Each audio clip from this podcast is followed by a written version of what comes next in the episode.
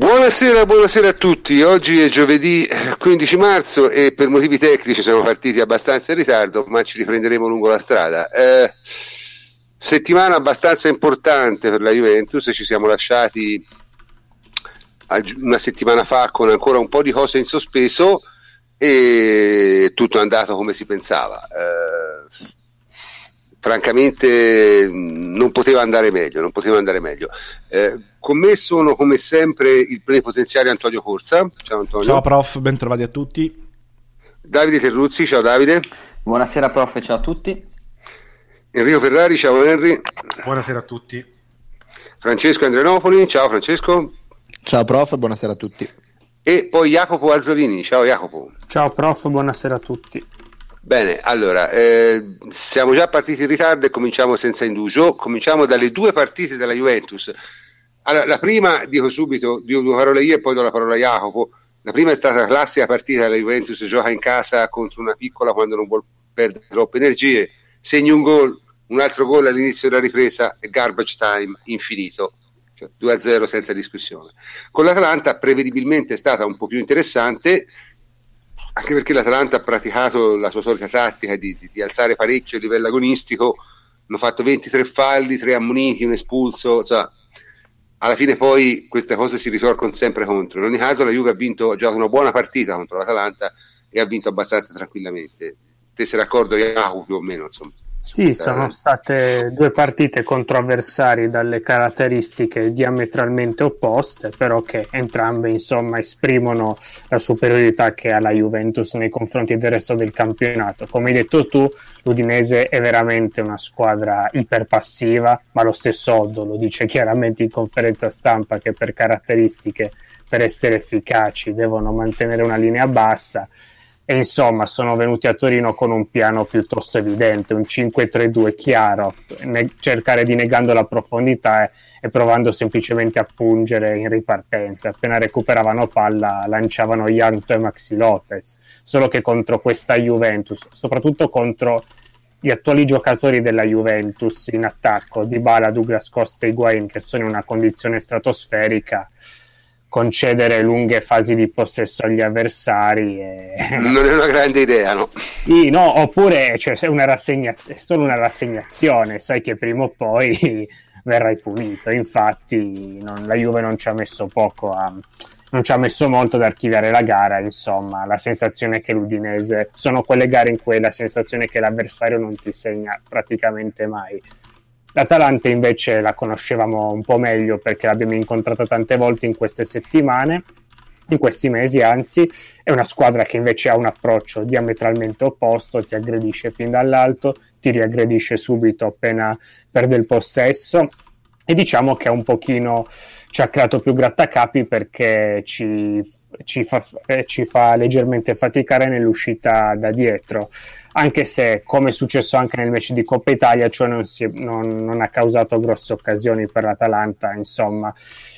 Gasperini tende in questo periodo della stagione ad usare Gomez e Ilicic, è vero che aprono spazi, è vero che danno mh, ricezioni più interne sulla tre quarti, però svuotano troppo l'aria, se la Juve difende bassa l'area è troppo svuotata, non hai peso in mezzo e, e raramente ho avuto la sensazione che l'Atalanta potesse creare serie occasioni pericolose. Sì, c'è Cristante che un pochino funge da attaccante, però insomma poca roba anche lui più che altro ha fatto falli. Eh?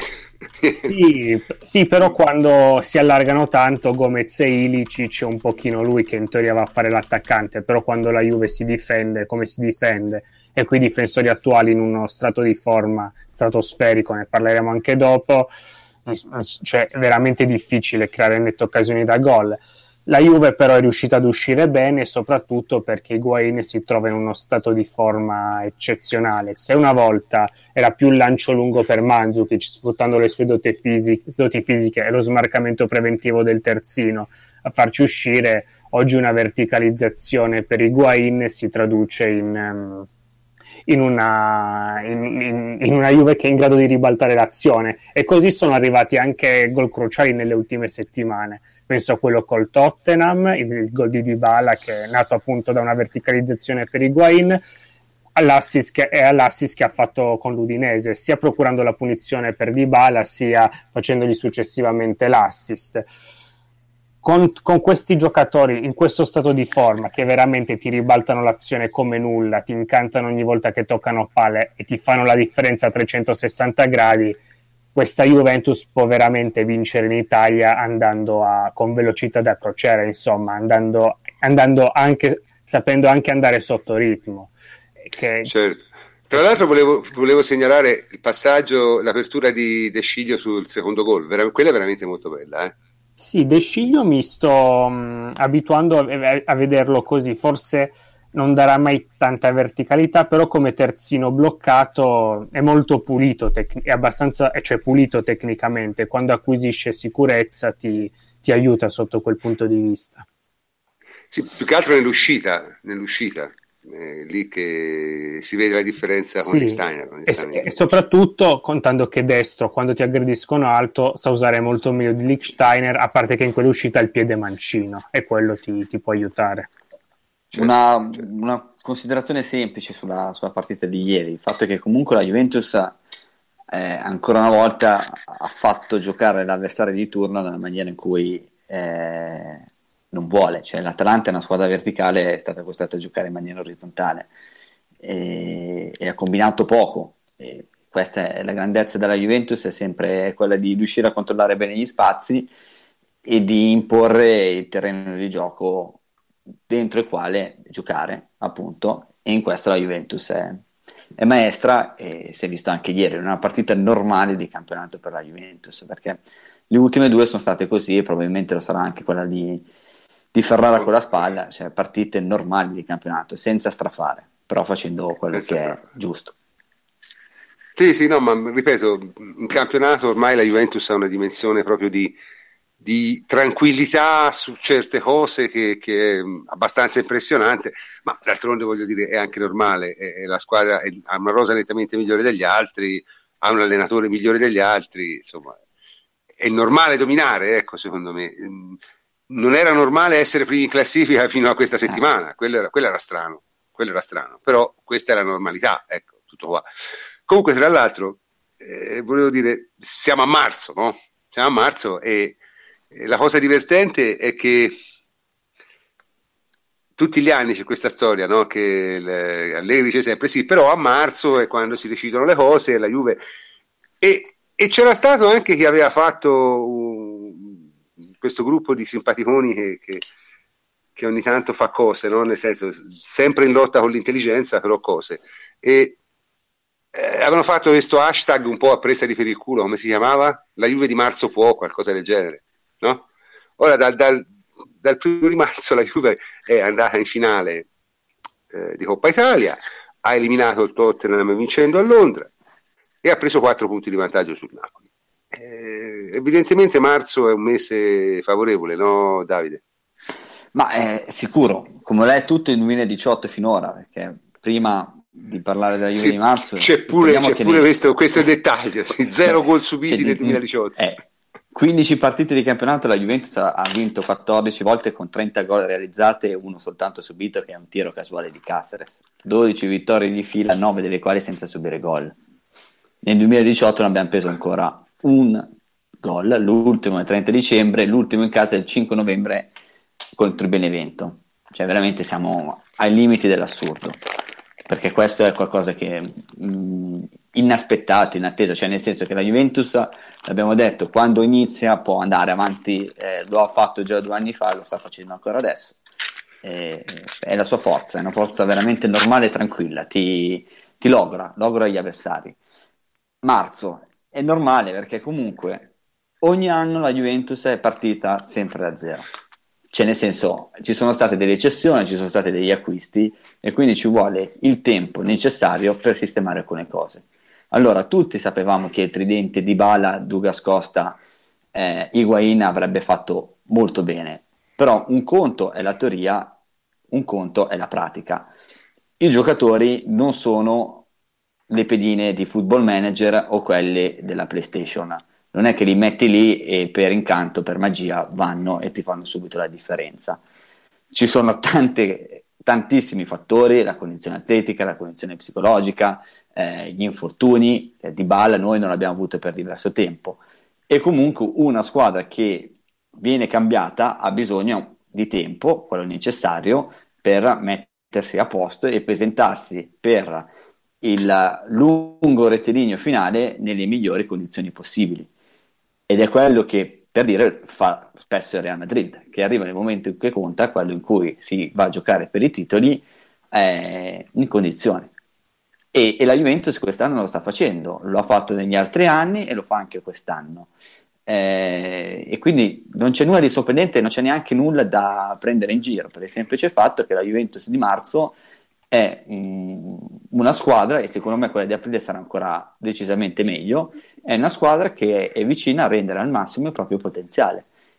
Perché? Perché si conoscono sì. e poi dopo una, un'ultima cosa, sempre rifacendosi alla, rifacendomi al discorso di football manager e PlayStation, ragazzi, la Juventus sono sette anni che arriva a marzo, prima il campionato, lì a lottare per beh, la Champions League, non sempre, ma ormai ci siamo abituati, e per la Coppa Italia, che è il quarto anno di seguito.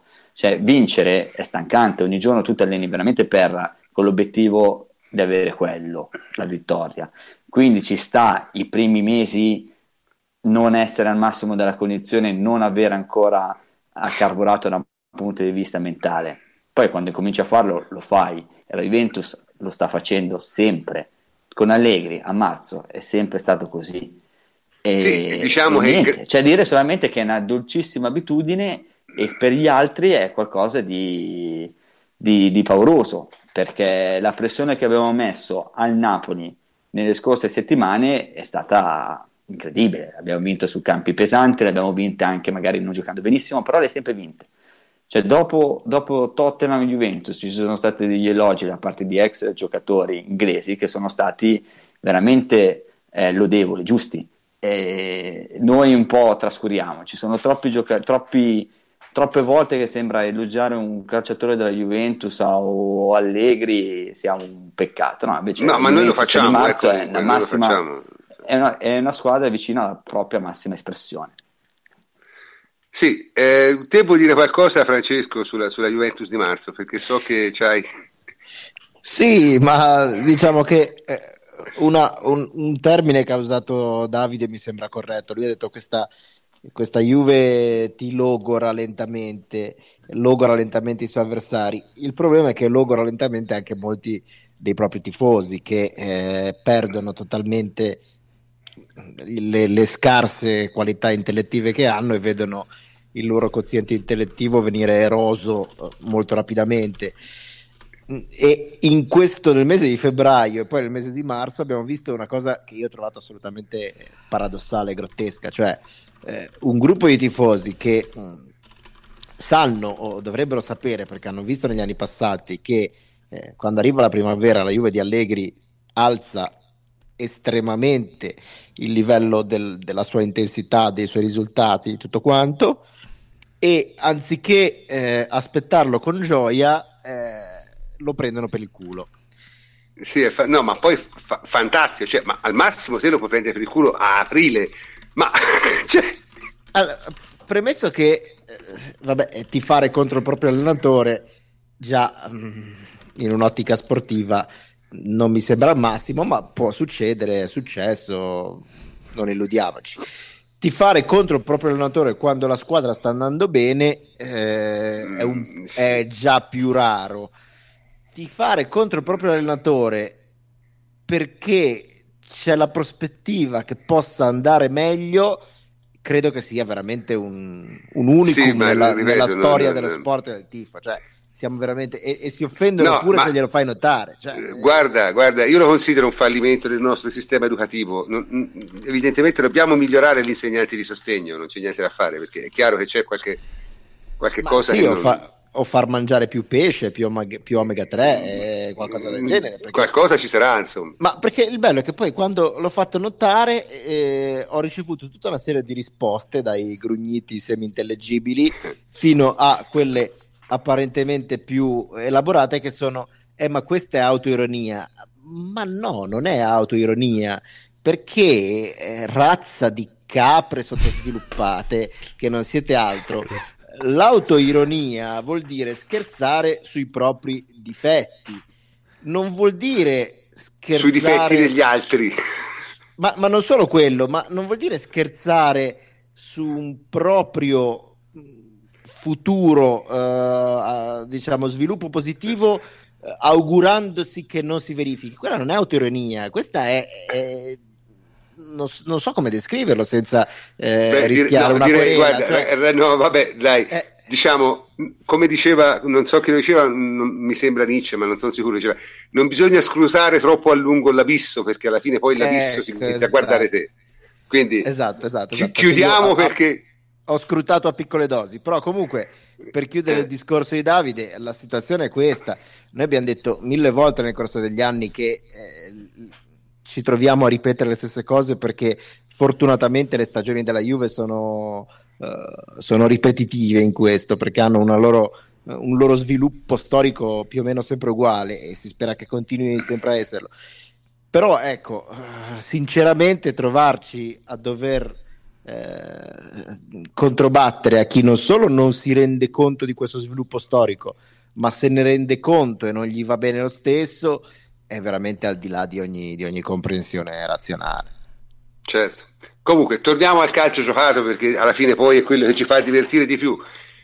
Insomma, eh, Di Bala, Costa e Guain sembra essere questo un po' la, la, la, il motore diciamo, portante del nostro attacco in questo momento e vorrei anche vedere, no Henry? Beh, diciamo che sicuramente e finalmente eh, il mister ci, ci, ha regalato questo tridente. Eh, e diciamo neanche facile da, da far coesistere i tre. Eppure Allegri ci è riuscito perché eh, Dybala fa la seconda punta, eh, Higuain fa, fa il suo e, e, Costa fa diciamo una sorta di incursore laterale eh, perché diciamo, il tema dominante di, questa, di questo tridente è l'incursione di Costa centralmente o comunque che rompe il pressing avversario eh, a metà campo e parte. I due davanti si allargano e quando poi scambiano a quella velocità e con quella tecnica alla fine vai sempre in porta. Mi è dispiaciuto un po' per uh, il gol mancato da, da Costa col destro contro mm-hmm. l'Atalanta perché è stata un'azione bellissima però purtroppo purtroppo nei mancini puri l'anca a destra non lavora quasi mai. Ma non è che l'ha neanche sbagliato poi di tanto eh, eh sì, sì, è vero però insomma, aveva un po' di spazio per calciare un po' più pulito secondo me. Mm, lì magari se calci forte di collo sempre su quel palo fai gol. Però insomma vabbè sono so dettagli eh, diciamo un tridente che non si vedeva la Juve da, da, da tanti anni, no? un tridente così efficace, perché poi uh, una delle cose più, appunto, più efficaci è la metamorfosi anche di Costa rispetto a quello che era il giocatore di, di Monaco, no? Eh vabbè, ma questo succede alla Juve spesso. Eh, perché adesso Costa fa anche la fase di non possesso, la fa benissimo, l'ho certo. visto scalare 3-4 volte sull'uomo che magari eh, si perdeva il compagno di squadra. E, insomma, parliamo di un livello altissimo di prestazioni, quindi tornando a quello che dicevano di Allegri, guardatevi questo tridente, guardatevi come lavora questo tridente e, e state un po' zitti anche, no? Certo, sì, io, io, sono... io, per, per Douglas Costa, scusate, vorrei, vorrei, fare un'altra citazione, anche questo non mi ricordo chi l'ha detto, non esistono cattivi allievi, esistono solo cattivi maestri. Mm. Nel senso, se te uno gli insegni le cose per bene, un professionista le impara, di solito. Certo. No. Si, chiama, si, chiama, Ancelotti quello. e, si diverte eh, vabbè, anche, eh... e si diverte anche a fare cose nuove, perché si vede dalla nascosta che, che, torna indietro con, con proprio con, con la gioia negli occhi di andare a riprendersi un pallone o a recuperare una posizione cosa che obiettivamente un giocatore che è sempre stato abbastanza anarchico non ha mai mostrato nella sua carriera.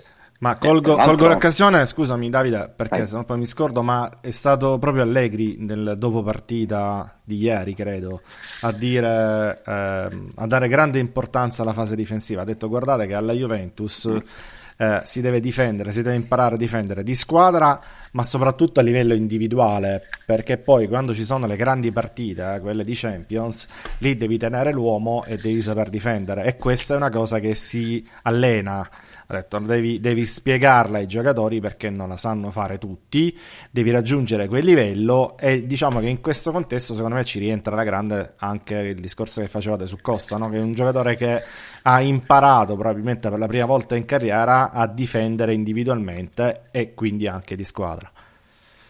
Volevo dire solamente questo, cioè che tutti i giocatori della Juventus, questi tre giocatori, Tridente, eh, si stanno completando, si sono completati, cioè nel senso che sono comunque migliorati da quando sono arrivati. E non, un, Conte di Bala, cioè che comunque era un giocatore ancora da screzzare e ancora da perfezionare, ma lui è diventato un regista dinamico a tutto campo, eh, fondamentale anche nelle uscite basse, in fase di costruzione. Higuain è diventato un regista offensivo a livello assoluto perché Higuain è un giocatore di calcio, cioè non è un calciatore, è un giocatore di calcio, uno che sa giocare a calcio essenzialmente. Quindi l'abbiamo visto negli ultimi assist che ha fatto, è devastante. Poi c'è il discorso leadership in questo momento che è un altro, e Douglas Costa è migliorato notevolmente rispetto a quello che era. È, è un giocatore che adesso è sempre titolare, affidabile. E quindi è un grandissimo tridente, secondo me è quello che ti serve per, per fare bene in Champions League, soprattutto, ma anche per vincere le partite in campionato perché ti danno quelle accelerazioni che sono devastanti che nessuno sa tenere. E si completano ormai, si divertono anche a giocare assieme perché proprio ti danno l'impressione di divertirsi molto giocando assieme perché sono tre che danno del tuo al pallone, quindi hanno caratteristiche diverse che si, si completano. Sì, eh, diciamo che soprattutto poi c'è, c'è un, quello che si nota abbastanza, no? che c'è un notevole alla fine interscambio, c'è una notevole variabilità nelle cose che fanno, cioè non praticano un gioco eh, predeterminato, sono, sono veramente continuamente alla ricerca della situazione migliore per eh, segnare. E questo rende l'attacco della Juve estremamente, cioè impossibile da controllare a livelli italiani e anche estremamente difficile da affermare a livelli europei. Eh, credo si sia visto contro il Tottenham che non sono esattamente. Ora, noi magari l'altra settimana li abbiamo trattati un po' male, però non sono degli sprovveduti, eh? nel senso difensivamente, se te guardi in Premier League, per esempio il Tottenham, quanti gol ha subito? Vediamo un po', eh, ha subito diciamo 25 gol che potrebbero sembrare tanti, ma è la terza difesa cioè, del, del, della, della, della, Premier League. Quindi so, non sono proprio degli sprovveduti, ecco. Ma sono e... giocatori che hanno la giocata, prof, più che altro quello, quindi riescono sì, a sì. sbloccarti anche partite giocate male o partite mm dove la Juventus non produce molto. No? Tutti e tre hanno mm-hmm. la capacità di, di, creare dal nulla un'azione pericolosa e, e finalizzata. Certo, certo. Scusate, fa- facciamo un, un, breve un attimo di, di, sosta perché sono finite le partite di, di Europa League. No? Siccome non, non, faremo la pagina sull'Europa League stasera, parleremo quasi solo di CL. E vabbè, insomma, le qualificate ai quarti sono Atletico Madrid, Marsiglia, Lazio e già lo sapevamo. Il, eh, lo Sporting ce l'ha fatta, è rimasta l'ultima squadra portoghese nelle coppe, è riuscita a sopravvivere a Pilsen, eh, perdeva 2-0, ha sbagliato il rigore la, della qualificazione a tempo scaduto e poi ha segnato un gol supplementare e è passato. È uscito lo Zenit, anzi lo Zenit, eh, contro il eh, Rasenbach Leipzig, pareggiando 1-1 in casa, è uscito ovviamente il Milan, non era quotato, ha perso 3-1 con l'Arsenal, è sorprendentemente uscito il Lione, che ha perso in casa 3-2 col Sesca, e invece il Dortmund ha confermato diciamo, il suo momento non particolarmente esaltante, pareggiando 0-0 a Salisburgo. E venendo eliminato. Quindi Atletico Madrid, Marsiglia, Lazio, Sporting, Lipsia, Arsenal, Mosca e Salzburg. E a questo punto se a Napoli non si tagliano le il parti livello, basse... Il livello è basso, eh? il livello è basso. Cioè, nel senso, questa è il Napoli, la poteva vincere veramente... Vabbè, la vince l'Atletico Madrid chiaramente, però insomma Napoli almeno in finale aveva ottime possibilità di arrivarci. sono scelte, sarà divertente, le pagheranno, insomma, come tutte le scelte sbagliate. Comunque, tornando al calcio, no? abbiamo parlato dell'attacco, della... centrocampo e difesa. Allora, francamente, se dovessi dire la difesa è fantastica e Chiellini è superlativo. Il centrocampo ancora qualcosina, insomma, secondo me. Non ho visto benissimo Pjanic. Sei Jacopo? Sì, di, per quanto riguarda la difesa, a volte a fine stagione nei giochini no, si premia l'uomo, l'uomo, più incisivo. Ecco, se do, dovessi fare quest'anno io mi sentirei di premiare un difensore, perché se rispetto agli altri anni era proprio l'intera fase difensiva a, a brillare no? da qualsiasi, giocat- qualsiasi, giocatore degli 11 in campo. A volte quei problemi del centrocampo di cui abbiamo discusso più volte nelle trasmissioni, con uno scaglionamento difensivo non sempre impeccabile, io trovo che quest'anno i difensori da Chiellini a Benattia stiano ottenendo un, un rendimento individuale eccezionale, proprio superlativo. Con, e tutti quanti sono cresciuti a dismisura in veramente tutti i fondamentali. Si parlava di Benatia che noi dicevamo giustamente mesi fa che era uno strepitoso giocatore nell'anticipo, nel difendere anche lontano dalla porta, ma che nelle fasi di difesa più posizionale soffrisse, invece è cresciuto tantissimo sotto questo punto di vista.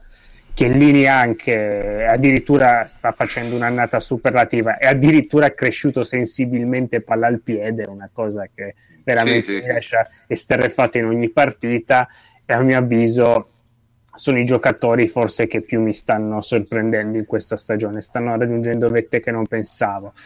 Per quanto riguarda il centrocampo, lì credo che i problemi siano più strutturali, sinceramente abbiamo guadagnato diverse cose rispetto all'anno scorso, come la, la, la, varietà di soluzioni offensive molto più ampia e d'altronde gli investimenti sulla tre quarti qualcosa significano. Da un lato, senza Bonucci e Dani Alves a, abbiamo oggettivamente perso qualcosa nella circolazione bassa, nell'uscita a palla al piede.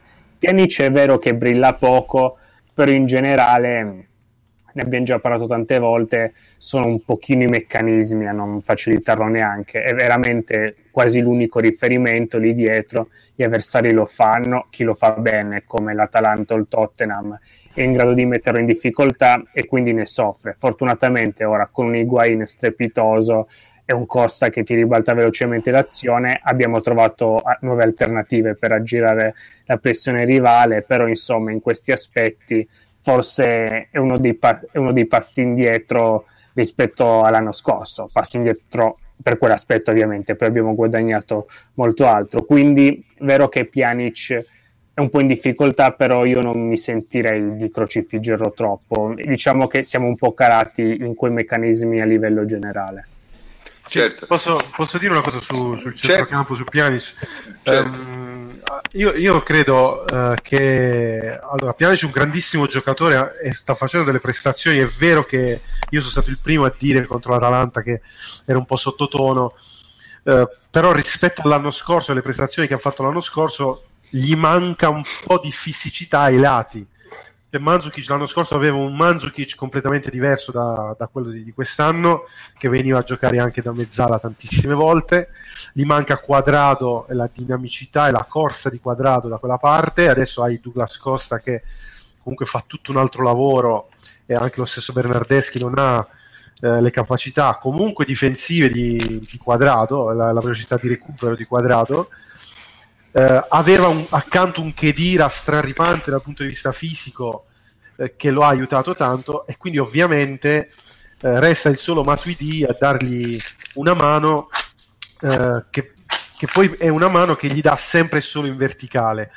Quindi eh, Pjanic ovviamente soffre se gli fai fare una partita fisica eh, infatti lui fa delle grandissime partite in, di non possesso ma in possesso è poco lucido tante volte e non riesce a vedere il campo molto bene il campo davanti. Ecco, il salto di qualità che secondo me ci dobbiamo aspettare da Pjanic è quello che deve incominciare a mettere qualche palla verticale importante perché non può essere sempre solo Costa a farci risalire in quel modo o Higuain che si gira, ma se inizia anche lui a vedere il campo sull'esterno o davanti Higuain, perché tanto Higuain glielo fa sempre quel movimento, questa è una cosa che avevo già detto, siamo, Sì, però si, non- si è- completa diciamo, la figura di Pjanic regista davanti alla difesa. Però non è neanche facile, Henry tocca palloni spesso in Eh no, infatti l'ho detto, la, la mia premessa era quella che siccome comunque eh, lui lavora tantissimo in fase di non possesso, eh, tantissimo, quindi corre tanto. Eh, anche in fase di possesso poi alla fine non è tanto aiutato da chi gli sta accanto no, nel palleggio, nell'uscita, eh, come dici tu, alla fine si fa fatica. no? Eh, però per esempio con l'Atalanta le ha avute, l'ha avuto lo spazio due o tre volte per, eh, proprio non ha la lucidità in questo momento. Sì, dunque, a questo punto però volevo fare un, un piccolo esatto, perché c'era Antonio mi aveva chiesto di, di intervenire su- sulla cosa che ha coinvolto Benassia, no? Eh, ricordo l'episodio sul secondo gol della Juve, mh, De, De Ron si è messo a, per motivi diciamo misteriosi, a tirare eh, la maglia di Benassia, gliel'ha praticamente strappata, insomma, ha fatto un fallo da rigore che se la Juve non avesse segnato era rigore, insomma. E poi dopo c'è stata una scaramuccia e lì è successo qualcosa. Noi Antonio ne voleva parlare un secondo. Antonio? Sì, eccomi, no, più che altro perché oggi ho postato, non so se l'avete visto, andatevelo a rivedere sui miei social, anche nel gruppo Lateralbook, eh, un video che ho trovato che nello Juventus Club circola, quindi eh, i meriti vanno a loro, e praticamente ricostruisce, cioè fa vedere tutto quello che è successo dal momento della, della maglia strappata fino... eh, al battibecco che c'è stato con Allegri. No, volevo parlare semplicemente perché se ne è parlato molto nei social, anche sui giornali, eccetera. Come se fosse un qualcosa di una lite, come se fosse successa una cosa del genere. No, in realtà volevo dire quello che ho visto io, ecco, le mie osservazioni vedendo quel video. Innanzitutto, premessa, quello che fa l'arbitro probabilmente è non ha visto nulla, cioè non ha fischiato nulla. Eh, la palla è andata dalla parte opposta eh, a dove è venuto il contatto. Ehm, c'è stato il tiro e il gol il diagonale di eh, Matuidi ha dato il gol punto. Questo anche per una serie di motivazioni tecniche, vabbè non facciamo l'approfondimento, ma insomma non ci sarebbe potuto stare un vantaggio con un doppio fallo, perché non, si- non si dà il vantaggio, si fischia, eh, i gialli non ci potevano stare perché appunto se dà il vantaggio non ci può stare un giallo, diciamo che quello che ha visto è il gol, dopodiché ecco appunto quello La che è scaramuccia tra i successo. giocatori, insomma. Esatto, la scaramuccia fra i giocatori, che non è una scaramuccia, cioè io ho letto alcuni commenti, perché ieri ho detto la mia senza vedere quel video, dicevo, vabbè, eh, mi dicevano alcuni che, vabbè, troppo esagerato Allegri, Benatia è rimasto composto, ha reagito bene, no, in realtà no. No. Ah, primo perché è un giocatore e credo che l'ha detto anche questo Allegri in conferenza. Benatia è quel tipo di giocatore che gli si chiude la vena e quando gli si chiude la vena diventa un assassino. Quindi eh, i compagni lo conoscono, l'allenatore lo conosce eh, e immediatamente, se vedete, invece di festeggiare il gol, vanno in 4-5 a bloccare Benatia che stava cominciando a dare segni di, di- di pazzia eh, e quindi vanno subito a bloccarlo. Ci sono quattro giocatori che cercano di tamponarlo. E quindi effettivamente aveva perso le staffe. Questo non si può fare. Il giallo te lo becchi sempre quando, fai un atte- quando hai un atteggiamento del genere. eh, ma soprattutto non aveva finito poi. Dopo ha beccato il giallo, ha continuato di nuovo a gesticolare, a minacciare, eccetera. Ad un certo punto Allegri l'ha richiamato anche perché si doveva cambiare, doveva cambiare la maglietta, gli ha fatto il cazziatone e Benatia l'ha, eh, si è anche calmato perché ha capito che infatti diceva hai ragione, ho sbagliato, però è colpa sua, cioè questo è il labiale, quello che mi, mi sembra di capire. Quindi questo è stato il grande scambio, ma soprattutto volevo poi eh, evidenziare, perché ne, ne avete parlato prima di Higuain, un flash, il fatto che Higuain stia diventando, lo diceva prima Davide, sempre più il leader non solo tecnico ma anche probabilmente di spogliatoio di questa Juventus perché va a parlare con eh, Benatia, lo va a calmare, gli va a consigliare di, di stare calmo, di pensare a giocare ed è lo stesso Higuain che a Napoli aveva il problema opposto posto, cioè che era il Benatia del Napoli, se vogliamo, no? Sì, sì, sì, sì, sì. Quindi Eh, proprio il vabbè, fatto ma che abbia avuto questo cambiamento nella Juventus, che cominci a ragionare da leader, è una crescita, possiamo aggiungerla a tutte le crescite che avete detto prima ed è straordinario se a crescere è probabilmente il miglior giocatore della Serie A, no? Preso dal Napoli, Certo, va alla certo, Juventus, certo, cresce certo. ancora di più, e, insomma.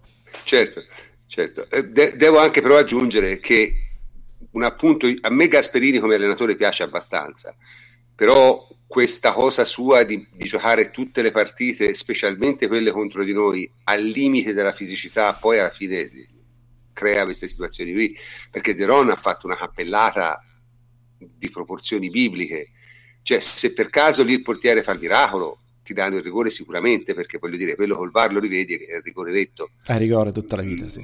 Ma- Mancini ha fatto due falli, uno più scemo di quell'altro nel giro di due minuti.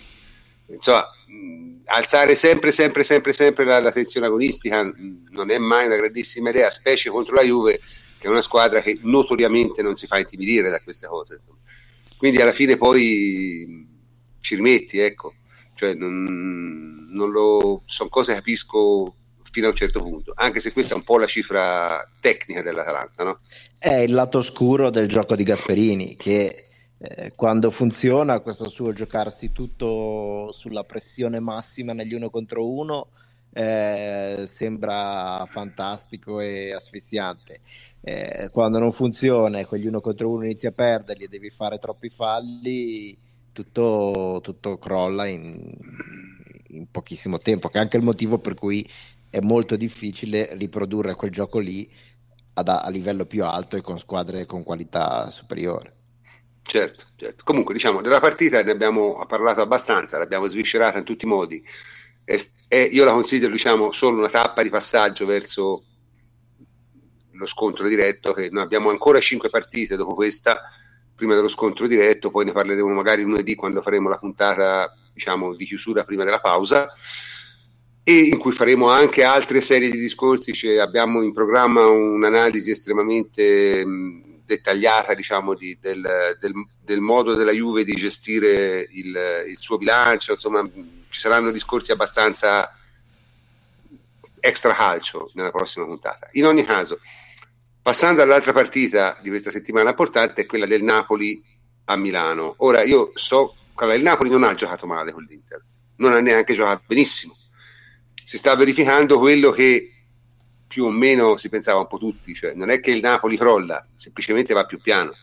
Cioè, il Napoli ha overperformato per eh, un sacco di partite, probabilmente nella parte finale di campionato farà diciamo dei punti normali, il che vuol dire che probabilmente se tutto va bene, se tutto va come penso, anche lo scontro diretto non sarà più così importante come sembrava qualche settimana fa, questa è la mia impressione.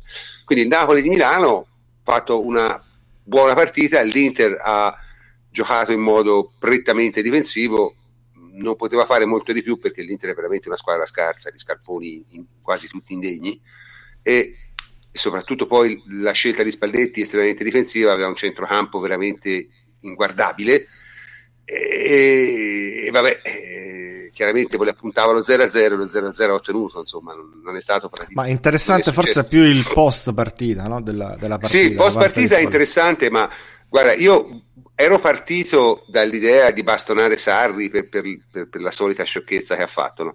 però poi alla fine mi sono reso conto che probabilmente, nel senso, non deve essere tanto facile neanche per lui perché il Napoli onestamente pare gestito peggio dell'Atletico Atlantico. L'Atletico Atlantico è una gloriosissima squadra amatoriale di Siena in cui il nostro mio Triglione faceva il centravanti, centravanti diciamo boa perché non si muoveva nemmeno a picchiarlo. All'Egoin e, allora? Eh, no, no, no, no, alla, alla, chi, chi era quello? Penso. Il centravanti di peso, era, che cos'è? Centravanti di peso, sì, estremamente eh. di peso.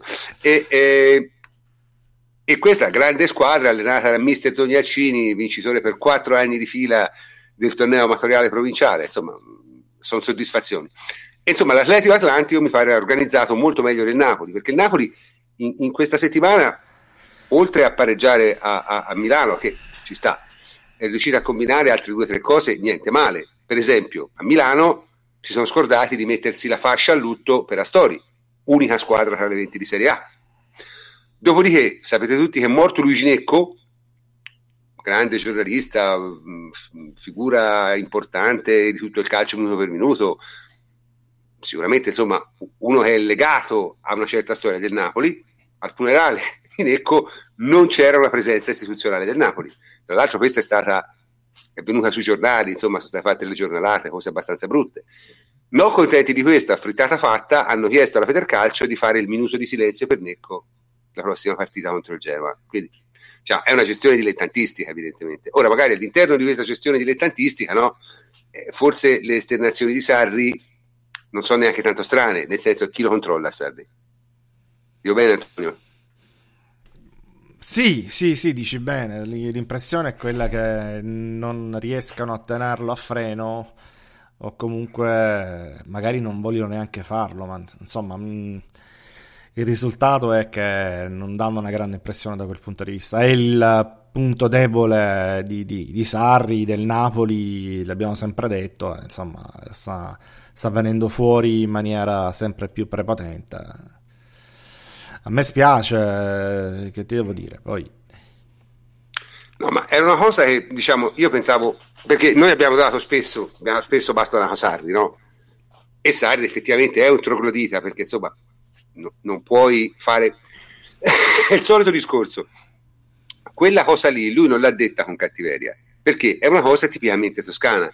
Solo che se te la dici a cena davanti a un bicchiere di vino, scherzando, è uno scherzo e ci ride chiunque se te lo dici a muso duro in una conferenza stampa a una signora di fronte a altre 30 persone, fa un effetto veramente brutto. E questo è il problema. In diretta e, TV, oltretutto. In diretta TV. E, e, e, l'essere incapace di capire la differenza è, è, quello che secondo me rovina Sarri. Perché il fatto di. Cioè, io capisco che quella. In Toscana quella è una battuta normale, è chiaro? Ma è normale in certi contesti dove c'è una certa confidenza e dove la situazione è chiaramente quella del simpatico cazzeggio tra perlomeno buoni conoscenti, non dico tra amici, ma perlomeno buoni conoscenti. Faceva una battuta del genere alla scena che fanno gli allenatori insieme ai giornalisti, non se la prendeva nessuno, capisci? Ma in conferenza stampa, dopo che te hai perso e quella ti ha fatto una domanda, tra l'altro di calcio, cioè non è, non è che ha fatto gossip, rispondere a quel modo, francamente, è da trogloditi, ecco, cioè, la trovo, l'ho trovata brutta, ma ripeto, non è tanto diversa dal comportamento generale della società a Napoli, diciamo, è perfettamente inquadrata, è una roba gestita a livello dilettantesco eh, con un presidente che per certi versi è una macchietta. Diciamo che non si, sente, non si, sente, la differenza a volte con, con la società, sì, non c'è quel non si percepisce no, sì. tra troglodita, no. tra virgolette, e società comunque eh, istituzionale che cerca di mettere le pezze, che... quindi da quel punto di vista sono probabilmente perfetti l'uno per l'altro. Ma guarda, ripeto, la, non c'è molto da dire. Tecnicamente la partita ha detto abbastanza poco, secondo me, cioè ha detto esattamente quello che si pensava. Io credo che noi si fosse tutti convinti che quella partita lì finiva 0-0.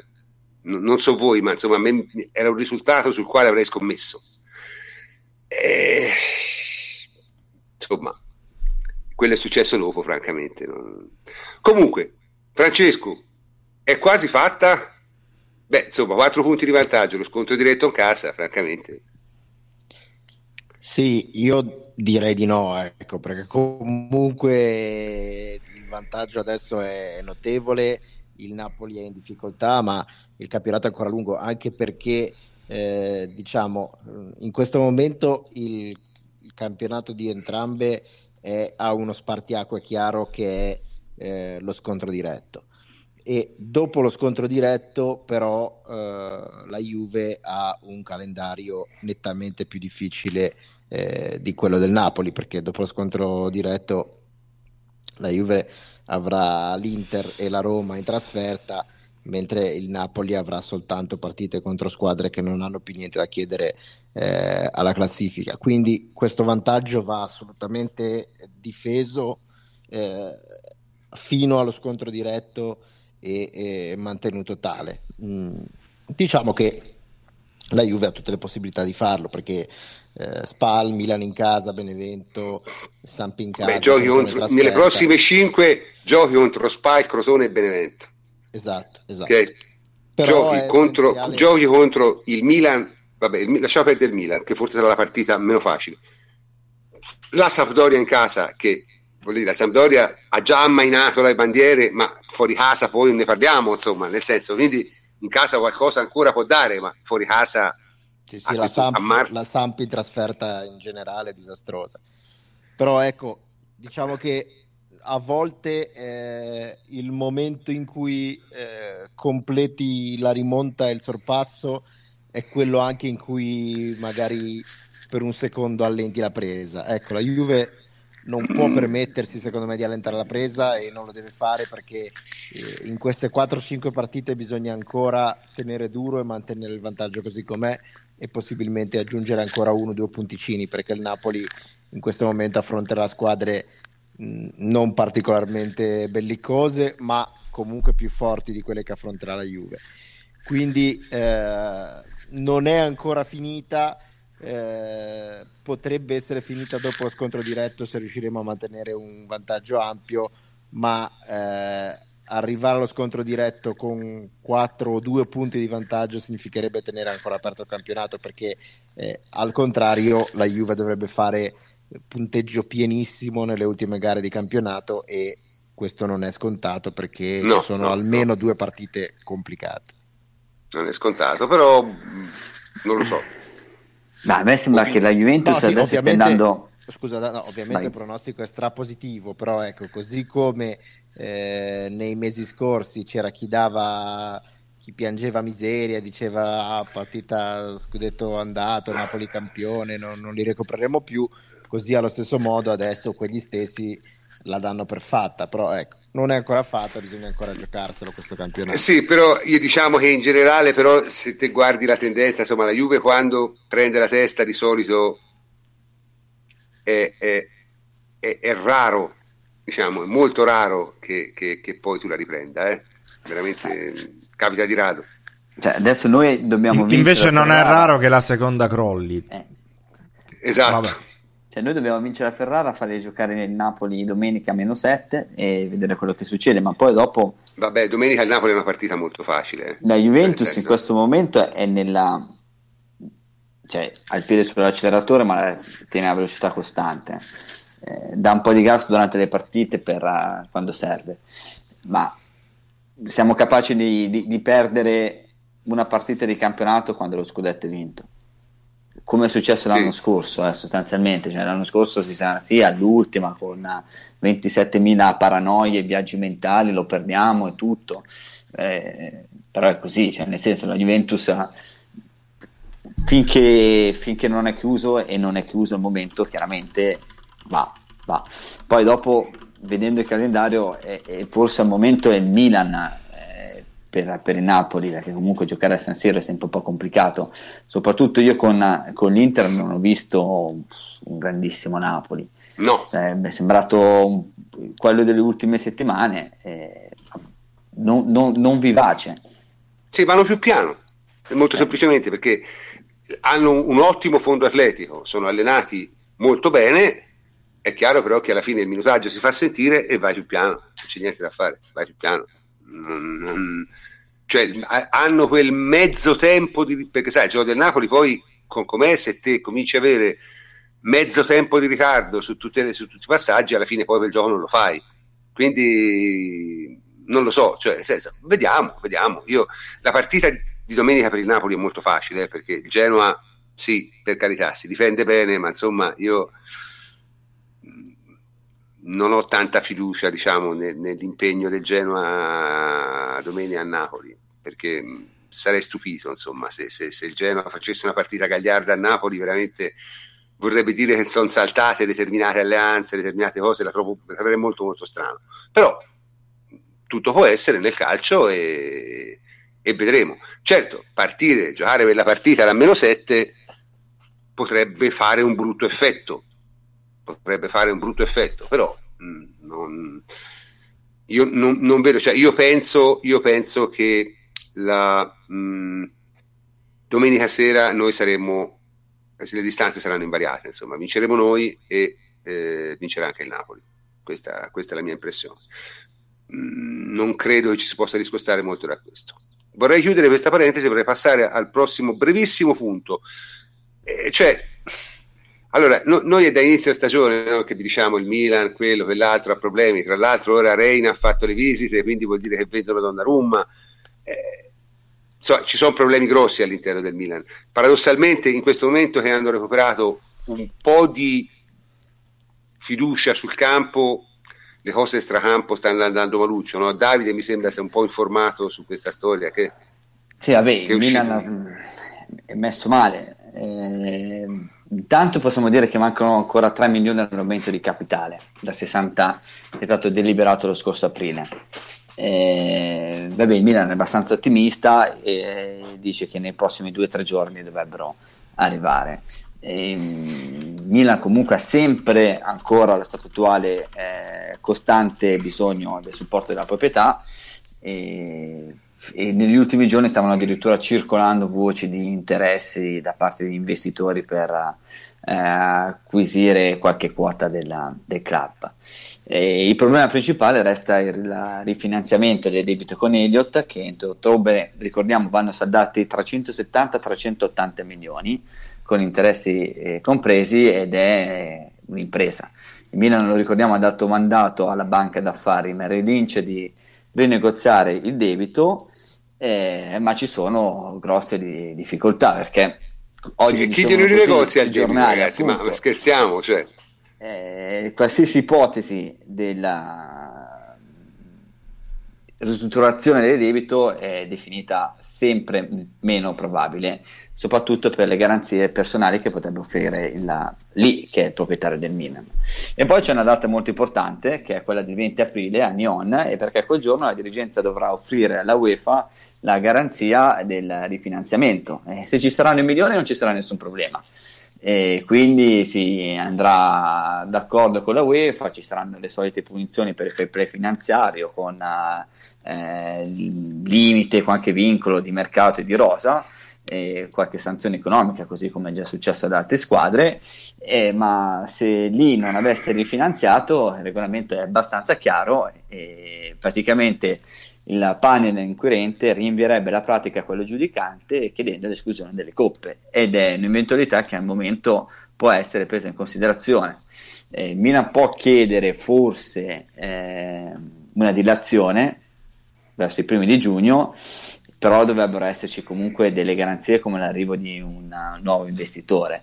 Alcuni dicevano che Elliott, il fondo, sarebbe potuto intervenire per uh, vanificare sanzioni più gravi dall'UEFA, eh, però al momento è un'ipotesi che, che non esiste, che non è presa in considerazione. Quindi eh, ricordiamo, 20 aprile, data fondamentale per il Milan, perché in quella data si va a parlare con la UEFA e non ci sono più chiacchiere ma ci sono fatti e quindi bisogna avere rifinanziato quello che è il debito o comunque sapere come fare e avere i soldi perché se non ci sono i soldi non si va da nessuna parte in questo caso.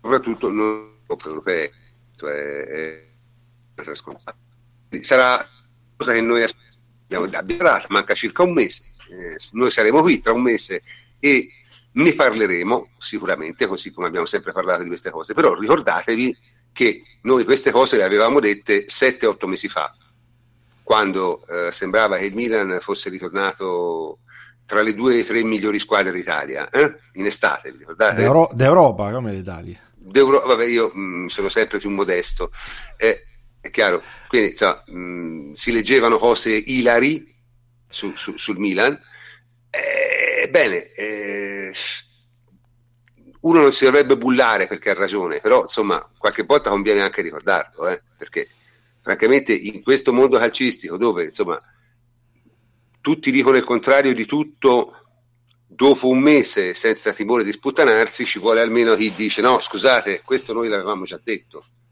e inevitabilmente è successo. Ma sul okay? Milan, prof, più che un capolavoro nostro è stata veramente una retorica stucchevole e una serie di disinformazioni e leccaculismo mai visti prima.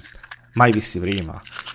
Beh, Perché... no, qualche volta, dai. Si Beh, dai, a questi, a questi, livelli no. Cioè, con tutto quello che è successo dalla cessione del Milan, per ti ricordi le prime offerte, la seconda, andata sì, a sì. terza, e da lì in poi è stato un. Non lo so, il giornalismo ha toccato for- forse il fondo dal, dal punto di vista proprio investigativo, chiamiamolo come vuoi, d'inchiesta.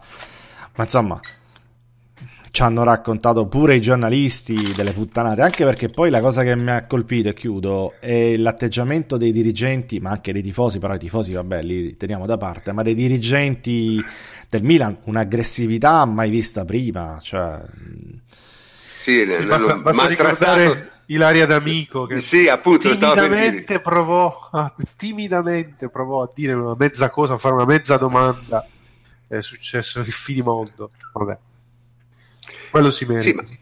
No, vabbè, ma ehm, voglio dire, noi siamo fortunati nel senso che siamo un, una piccola realtà e, e, nessuno ci considera perché probabilmente con le cose che abbiamo detto del Milan da sette mesi se avevamo un po' più di esposizione qual- qualche cosa arrivava anche a noi, eh, questo è sicuro. Insomma, quindi, eh, però d'altronde voglio dire, la mosca tira il calcio che può, si dice, no? E noi nel nostro piccolo abbiamo tirato il nostro. Eh, Vedremo, vedremo, ma non vi preoccupate, continueremo a informarvi su, su questo come abbiamo sempre fatto. Eh, direi che mh, mm, il, la parentesi Milan si può considerare chiusa, ritorniamo al calcio giocato, che come al solito è la cosa che ci interessa di più, c'è stata la CL.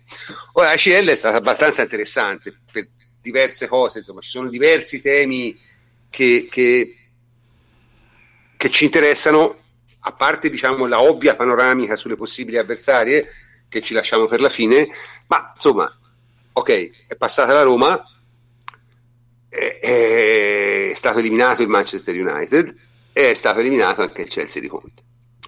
Sulla Roma, Jacopo, che cosa ci puoi dire? Ma io direi che è stato un doppio confronto nel complesso, giocato abbastanza male dalla Roma soprattutto in Ucraina dove mi pare che si siano prese poche contromisure nei confronti dell'avversario con eh, Florenzi costantemente in inferiorità num- numerica sulla sinistra e mh, non andare a pressare il, porta- il primo difensore loro Rakitsky che con i suoi lanci premiava ma lo sai che, che non è male Rakitsky? No, assolutamente no, e sopra- eh, anzi la Roma ha messo anche nelle condizioni di, di, di esprimersi al meglio. Perché diciamo che è una squadra molto organizzata, molto tecnica, che sa giocare a calcio, lo Shakhtar, e oltretutto ha idea su come risalire il campo, perché tecnicamente è dotata. E, quando, anche, e anche ieri, la Roma, non, la, o l'altro ieri, quando era... La Roma inizialmente è stata davvero molto timorosa, Nainggolan in particolare sbagliava costantemente i tempi del pressing. C'era da un lato il centrocampo impaurito e Dzeko e Nainggolan che pascolavano a caso e all'inizio lo Shakhtar, eh, pur senza creare grossi pericoli negli ultimi metri, ha fatto addirittura un possesso conservativo. La Roma non riusciva a prendere le contromisure, anzi ha, è stata una gara bloccata per larghe, larghe fasi del match. È un pochino cresciuta l'intensità della Roma, eh, nelle situazioni di palla scoperta lo Shakhtar, insomma, con poca pressione addosso, sa risalire il campo, sa giocare la palla, sa insomma combinare, fare una manovra avvolgente. Eh, di Francesco ha deciso di alzare Strotman soprattutto su Fred, uno dei loro giocatori cruciali, e lì ha fatto più fatica.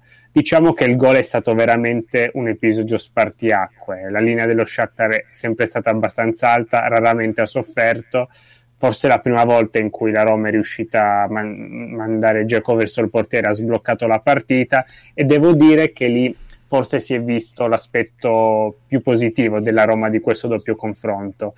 Parliamo spesso di una squadra poco matura, con attimi di follia che non sa gestire, Va detto che dopo il vantaggio ha mostrato comunque una lucidità adeguata per il contesto, pur senza brillare chissà quanto, è riuscito a gestire tranquillamente, anzi ris- sfiorato il raddoppio in contropiede, ha fatto anche spellere un giocatore in un uno contro uno, lo Shakhtar non ha creato niente e per quello mi sento di dire che se la sono meritata per come per come hanno gestito il vantaggio di Gecko. Però se bisogna fare un giudizio sul doppio confronto, secondo me la Roma l'ha giocato bene al di sotto delle, delle, proprie possibilità, non ha fatto una prestazione di livello quasi sotto nessun punto di vista e io credo che siano veramente l'avversario da prendere ma per chiunque perché sì, sono, sì. sono, un'incognita sotto tutti i punti di vista, ma non solo mentale, anche... Ma anche... secondo me più che un'incognita sono una certezza, e la certezza sì. è che Di Francesco le partite le perde, quelle importanti, quindi non... Sì, ma attenzione, ma non solo dal punto di vista mentale, proprio hanno tanti squilibri proprio tecnico-tattici, io li vedo... For... se siamo d'accordo che è l'altra più abbordabile è il Siviglia, io vedo la Roma uno e forse due gradini sotto anche lo stesso Siviglia. Beh, poi ne parliamo quando facciamo la carrellata finale.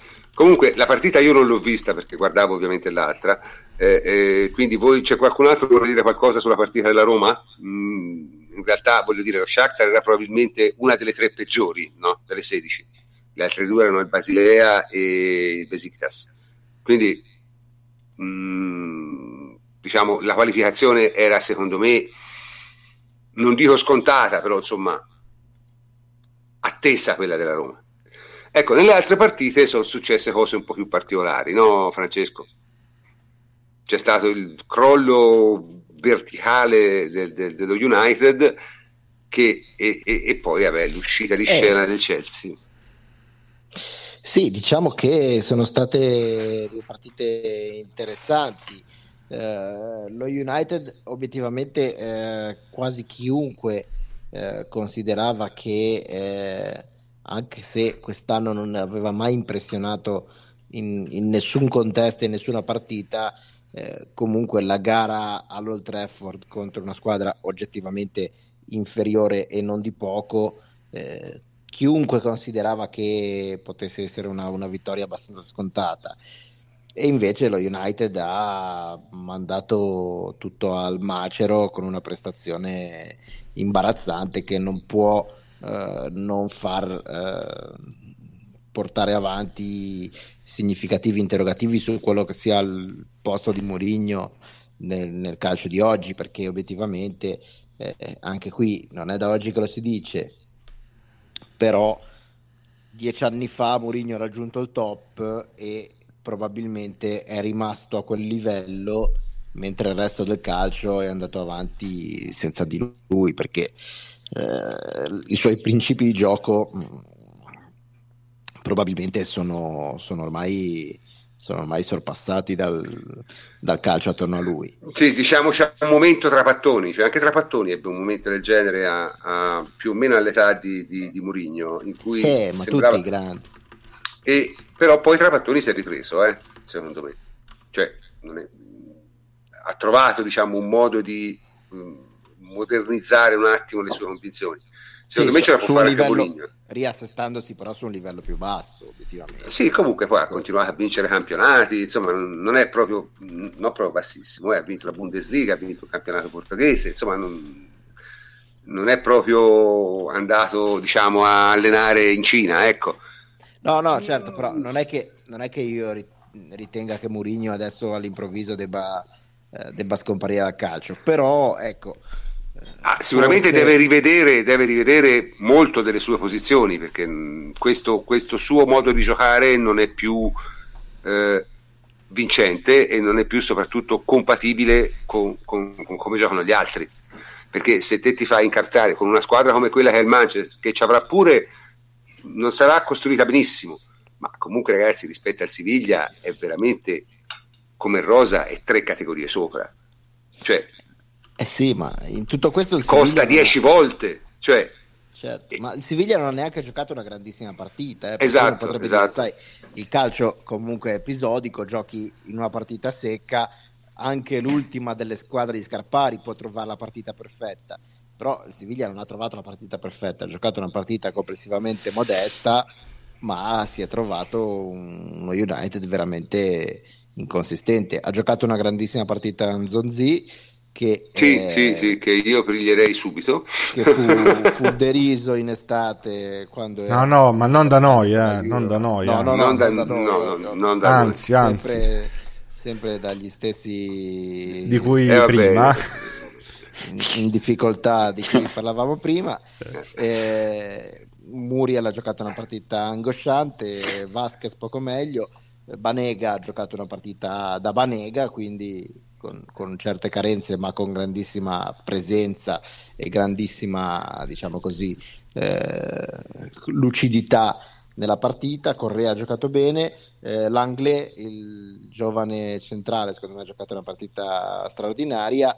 Eh, mentre dall'altra parte sono un po' scomparsi tutti nella totale mediocrità, tranne Lukaku che ha dimostrato sì, che, di avere anche un carattere. Ah, un, sì, una bestia, eh? un, un, orgoglio, un animale. Un, orgoglio, un animale, esatto, animale. Oltre alle qualità tecniche e fisiche, anche un orgoglio eh, diverso dagli altri. Ed è paradossale perché è l'ultimo arrivato, ecco, quindi non, non dovrebbe sì, essere sì, lui a trascinare questa squadra. Mentre Barcellona-Chelsea è stata una partita abbastanza strana se si pensa a quello che è stato il Barcellona, un po' meno strana per quello che è il Barcellona attuale, che non è più una squadra che eh, gioca soltanto a dominare il possesso e eh, a nascondere la palla agli avversari, ma ha imparato ad avere un gioco più eh, diciamo così, avere più alternative di gioco.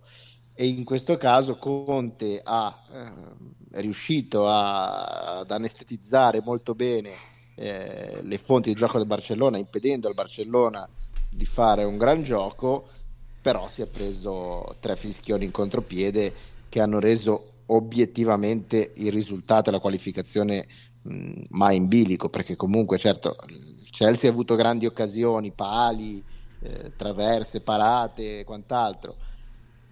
Però alla fine della fiera, eh, diciamo, non so come dire, quando una squadra ne affronta un'altra e gioca una buona partita e, e asfissia tutte le fonti di gioco avversarie e poi e ne prende tre e ne prende tre e se ne va a casa questa è la classica dinamica, la classica narrativa di una partita tra una squadra molto scarsa e una squadra molto più forte.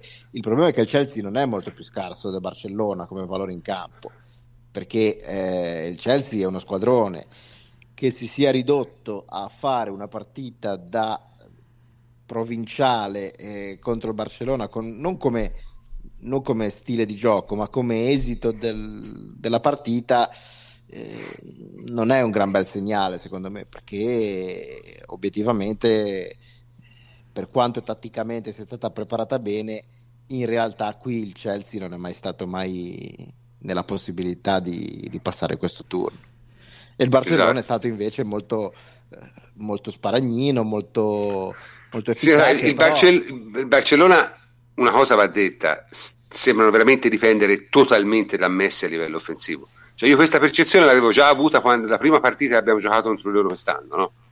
Cioè, se Messi si accende posso battere chiunque, altrimenti però non, Fai pure non Iniesta, è più una squadra. Prof. Fai pure Iniesta che... Ma Iniesta senza Messi non fa no, nulla. Beh, cioè, com- come dico sempre io, qual è la squadra che vorresti trovare in questi, in questi quarti? Il Barcellona senza Messi. Sì, sì, Era più facile. Il, il Barça sicuramente non ha più il gioco corale che noi abbiamo sempre tradizionalmente associato al Barça. Però, insomma, il fatto che il, il Barça sia più... Sì, esatto, ma il fatto che il Barça sia una squadra più cinica non lo rende meno pericoloso, eh, perché comunque... Anzi, anzi in Spagna no, no, ma... di punti elevatissimi. Eh, sì, esatto. ma non è che è più cinica, è una squadra però che ha affidato diciamo, la propria creatività offensiva a un unico giocatore. Eh, è una squadra sì, diversa prof, rispetto a quella prof, che era il problema, il problema è... E questo è pericoloso. Unico un unico giocatore che però è anche un giocatore unico. Quindi... Eh, no, ma Lo il so, problema è che ha cannato, ha cannato una sola serie di partite Messi, quella contro di noi. Credo che sia irripetibile, non la cannerà mai più fino alla fine della carriera. Cioè, non... Sì, è vero, è vero. Messi, Messi è quello, eh. Cioè, Messi è questo, scusami. Sì, non sì, è sì. quello visto contro di noi, quella è stata una parentesi, bravi noi. No, vabbè, ma eh, ora, non, ora, non esageriamo. No, no, senso, bravi noi. Messi, eh, no, no, per carità. anche Messi nella sua carriera ha avuto dei cali di forma, eh, non è che. Eh, diciamo, però che, diciamo però che questo è, ma soprattutto ripeto, al di là del discorso di Messi, eh, se sta più o meno bene, è però la prima volta che il Barcellona ha veramente una sola opzione offensiva, cioè solo quello se non si accende Messi non vanno in porta, mai. Quindi è abbastanza... Mm, Prof, eh, ripeto, cosa... hai, hai, hai, perfettamente ragione. Che, che non si era mai vista, dico. Il problema è che Messi non è fermabile, neanche dalla Juve. No. Cioè, no, questo è, è, il problema. Quindi dipende non solo da lui, dipende da lui. Certo, certo. Comunque, diciamo che eh, questo per quello che riguarda le partite. Ora, diciamo, le storie all'interno delle partite. Mm. Eh, Pogba ha compiuto 25 anni, è compleanno non triste. Cioè, vorrei che ancora noi parlassimo un attimo dell'immane cazzata che ha fatto andare via dalla Juventus e andarsi a infilare in quella situazione al Manchester e di questo ovviamente ci parlerà Antonio perché lui di queste, eh? no vi magari vi sorprendo pure per le cose che dico ma guarda il compleanno triste di Pogba è innanzitutto un giorno triste pure per me perché sono rimasto vedova vedovo e insomma a Pogba a eh, ma Pogba che, ci che tengo però no aspetta ci teniamo tutti. Fammi, era una premessa. Fammi fare Un'altra mm-hmm. premessa, eh, per me Pogba è il giocatore più forte al mondo dopo Messi e Cristiano Ronaldo, lo so, forse è troppo, diciamo, per altri no, ma per me lo è, ed è eh, il giocatore in assoluto che per un fatto di età, diciamo, sceglierei in un fantamercato, Fleccia perdonami, per costruire la mia squadra ideale, no? Quindi lo pensavo l'anno scorso e lo penso a maggior ragione anche quest'anno. Quindi, eh, se la domanda, quella che si, ci sono fatti quasi tutti in questi giorni, lo riprenderei? Sì, cazzo, se subito, due, bare- due barili, passo subito. a prendere Henry che di strada e andiamo di notte col gommone e li andiamo a prendere. Ma non è quello. Credo che valga per tutti, no? È che... Eh, però secondo me se ne sono lette un po' troppe e, e, anche puttanate sul suo valore, sul suo rendimento e su quello che ha dato sul campo l'anno scorso e quest'anno, perché bisogna dire le cose come stanno. E io ho letto vale 30 milioni, declino, bidone, blef, fallimento, eccetera, eccetera.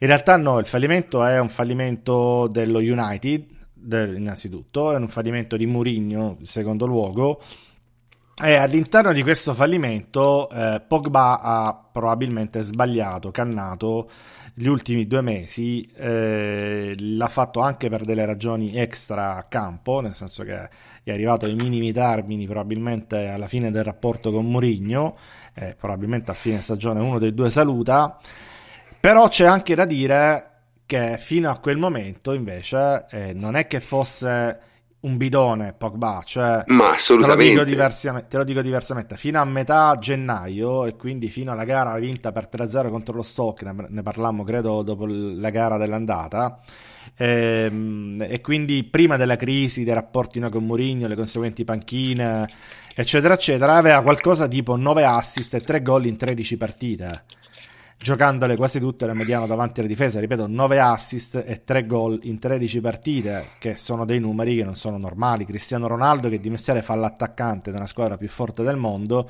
nello stesso periodo di tempo aveva 4 gol e 2 assist, per rendere l'idea. Poi certo, si è certo, sbloccato, certo. da allora invece Pogba si è bloccato, cioè ha fatto il percorso contrario. Quindi questo è semplicemente per dire che sì, Pogba sta eh, dominando la Premier dal suo punto di vista perché è nettamente il giocatore eh, il centrocampista più forte e più decisivo della, della Premier.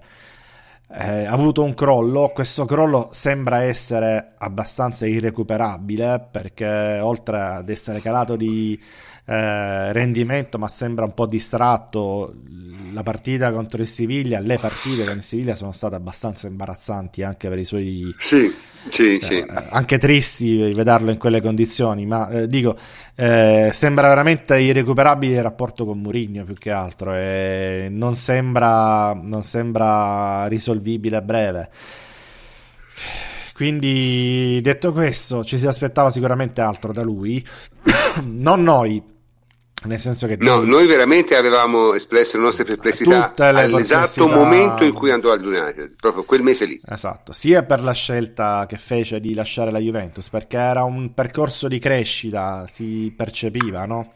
Eh, mm-hmm. ma soprattutto era il posto ideale per lui, con l'allenatore ideale per lui che stava facendo un certo tipo di lavoro su di lui, la collocazione tattica era perfetta, eh, il modo in cui Allegri lo trattava secondo me era perfetto perché c'era quel rapporto, no? il bastone e carota per cui... lo esaltava ma anche lo rimproverava per cui gli chiedeva un'applicazione difensiva totale eh, era sicuramente il miglior difensore tra i nostri centrocampisti e al tempo stesso gli lasciava la capacità di divertirsi, tra virgolette, cioè di correre in avanti, fare le giocate, tacchi, dab, eccetera, eccetera. Tutto questo probabilmente l'ha perso eh, a eh, Manchester. Eh, l'ha perso anche in nazionale prima con Deschamps e c'erano già stati dei grossi segnali di allarme no? perché mm-hmm. quel modo di impiegarlo davanti alla difesa gli toglie veramente tanto non al rendimento ma eh, probabilmente proprio a livello di divertimento del giocatore e ne risente eh, insomma, eh, in tutto questo Mourinho non ha fatto che peggiorare la situazione perché lo ha inserito sia in quel contesto, ma in una squadra che ha molta meno qualità della, della Francia, che gioca un sì, calcio sì. addirittura, se possibile, peggiore di quella, di quella Francia lì. E quindi ci si aspettava di più, probabilmente si aspettavano di più i suoi tifosi, si aspettava di più lui, si aspettava di più chiunque, ma la realtà tranne è noi, eh. chiunque, tranne noi. Tra tranne noi. Sì, tranne noi. Purtroppo, ripeto, a me dispiace per il giocatore perché il percorso di crescita che stava, lo stava portando veramente a diventare uno dei possibili candidati al pallone d'oro. Eh, si è bruscamente interrotto e di anni ne ha fatti 25 quindi comincia a entrare in quell'età in cui devi veramente incidere ad altri livelli se, sei, se hai il talento di Pogba io spero per lui che possa riprendersi, probabilmente l'unico modo è liberandosi di, di Mourinho, ma insomma... C'è voluto okay. andare lui lì, quindi... La, sì, la, sì, il no, purgatorio discorso... se lo merita, il purgatorio se lo Guarda, mh, mm, noi eravamo tutti convinti avesse fatto un'immane cazzata e, e si è rivelata un'immane cazzata, quindi non, nessuna, nessuna sorpresa da questo punto di vista, sarei stato molto sorpreso del contrario. Eh, L'altro, diciamo, dramma sportivo che si è consumato ieri e che ci riguarda esattamente come quello di Pogba è la, l'eliminazione, la fine, la fine, dell'avventura di Conte in, in, Champions League e probabilmente anche sulla panchina del, del Chelsea perché in questo punto è fuori da tutto, è quinto in classifica con poche speranze, cioè con molto limitate speranze di arrivare nei quattro. Insomma, Henry, alla fine te, noi abbiamo il più grande cantore e stimatore di Conte che è Henry, no? quindi gli abbiamo allora, affidato questo... Eh, faccio una premessa doverosa, io arrivo svuotato a questa discussione perché nel pre-podcast mi hanno fatto due palle così, mi, hanno fatto, mi hanno fatto parlare dieci minuti di Conte, quindi non, siamo non so stronzi, se riuscirò ma no, sì, ma l'abbiamo, l'abbiamo, fatto non so, se riuscirò, fatto... non so se riuscirò a, a, ridire tutte le cose che ho detto noi invece siamo ancora no. carichi siamo lucidissimi noi siamo eh, lo so, lucidissimi. ti aspettiamo al varco è quello il punto. No, Conte purtroppo ehm, io non sono d'accordo sull'analisi della partita fatta da, da Fleccio che paragona la qualità del Chelsea alla, qualità del, del Barcellona, eh, chiaramente escludendo Messi. Per me non è così. Il, il Chelsea ha una rosa davvero modesta per quanto mi riguarda. Ieri eh, la formazione era Moses, Azpilcueta, Christensen, Rudiger e Marcos Alonso in difesa. A centrocampo un Fabregas che è il fantasma del, del primo Fabregas, ammesso che sia stato mai un giocatore di altissimo livello. Un grande Kanté, eh, Hazard e basta forse William, che è un giocatore comunque no, riserva, William, nazionale, riserva nella nazionale brasiliana. Di questi nazionali ce ne sono pochi, eh, compreso il portiere che ieri è stato autore di purtroppo eh, due interventi sciagurati. Sì, però eh, Courtois insomma, è uno sì, no, dei maggiore. No, dico, volevo dire che Courtois è un gran portiere, però ieri è stato anche parecchio sfortunato, insomma, è capitato in una giornata no. Uh, secondo me io non, non, posso fare un'analisi di Conte, del Conte fuori dal campo, o meglio, la potrei fare, ma la lascio fare a chi è più bravo di me. Uh, del campo io posso dire che se fossi un allenatore uh, di, che si appresta a fare i quarti di finale di Champions, se mi capitasse il Barcellona riguarderei le due partite del Chelsea per capire come eh, far male a questo Barcellona che gioca un 4-4-2 alla fine eh, dove Messi fa quello che va dove vuole eh, e Sanchez, Suarez non è più il Suarez perché perde secondo me nel 4-4-2 Suarez non è più da solo di davanti eh, è quindi abbastanza prevedibile in alcune situazioni soprattutto di uscita eh, di palla.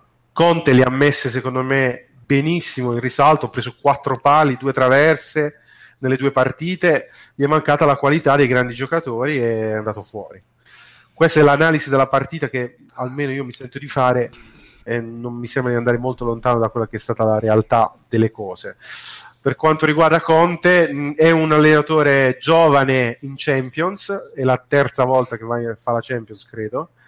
Um, una volta è uscito uh, con la neve lì, le buche, i trattori a, a Istanbul.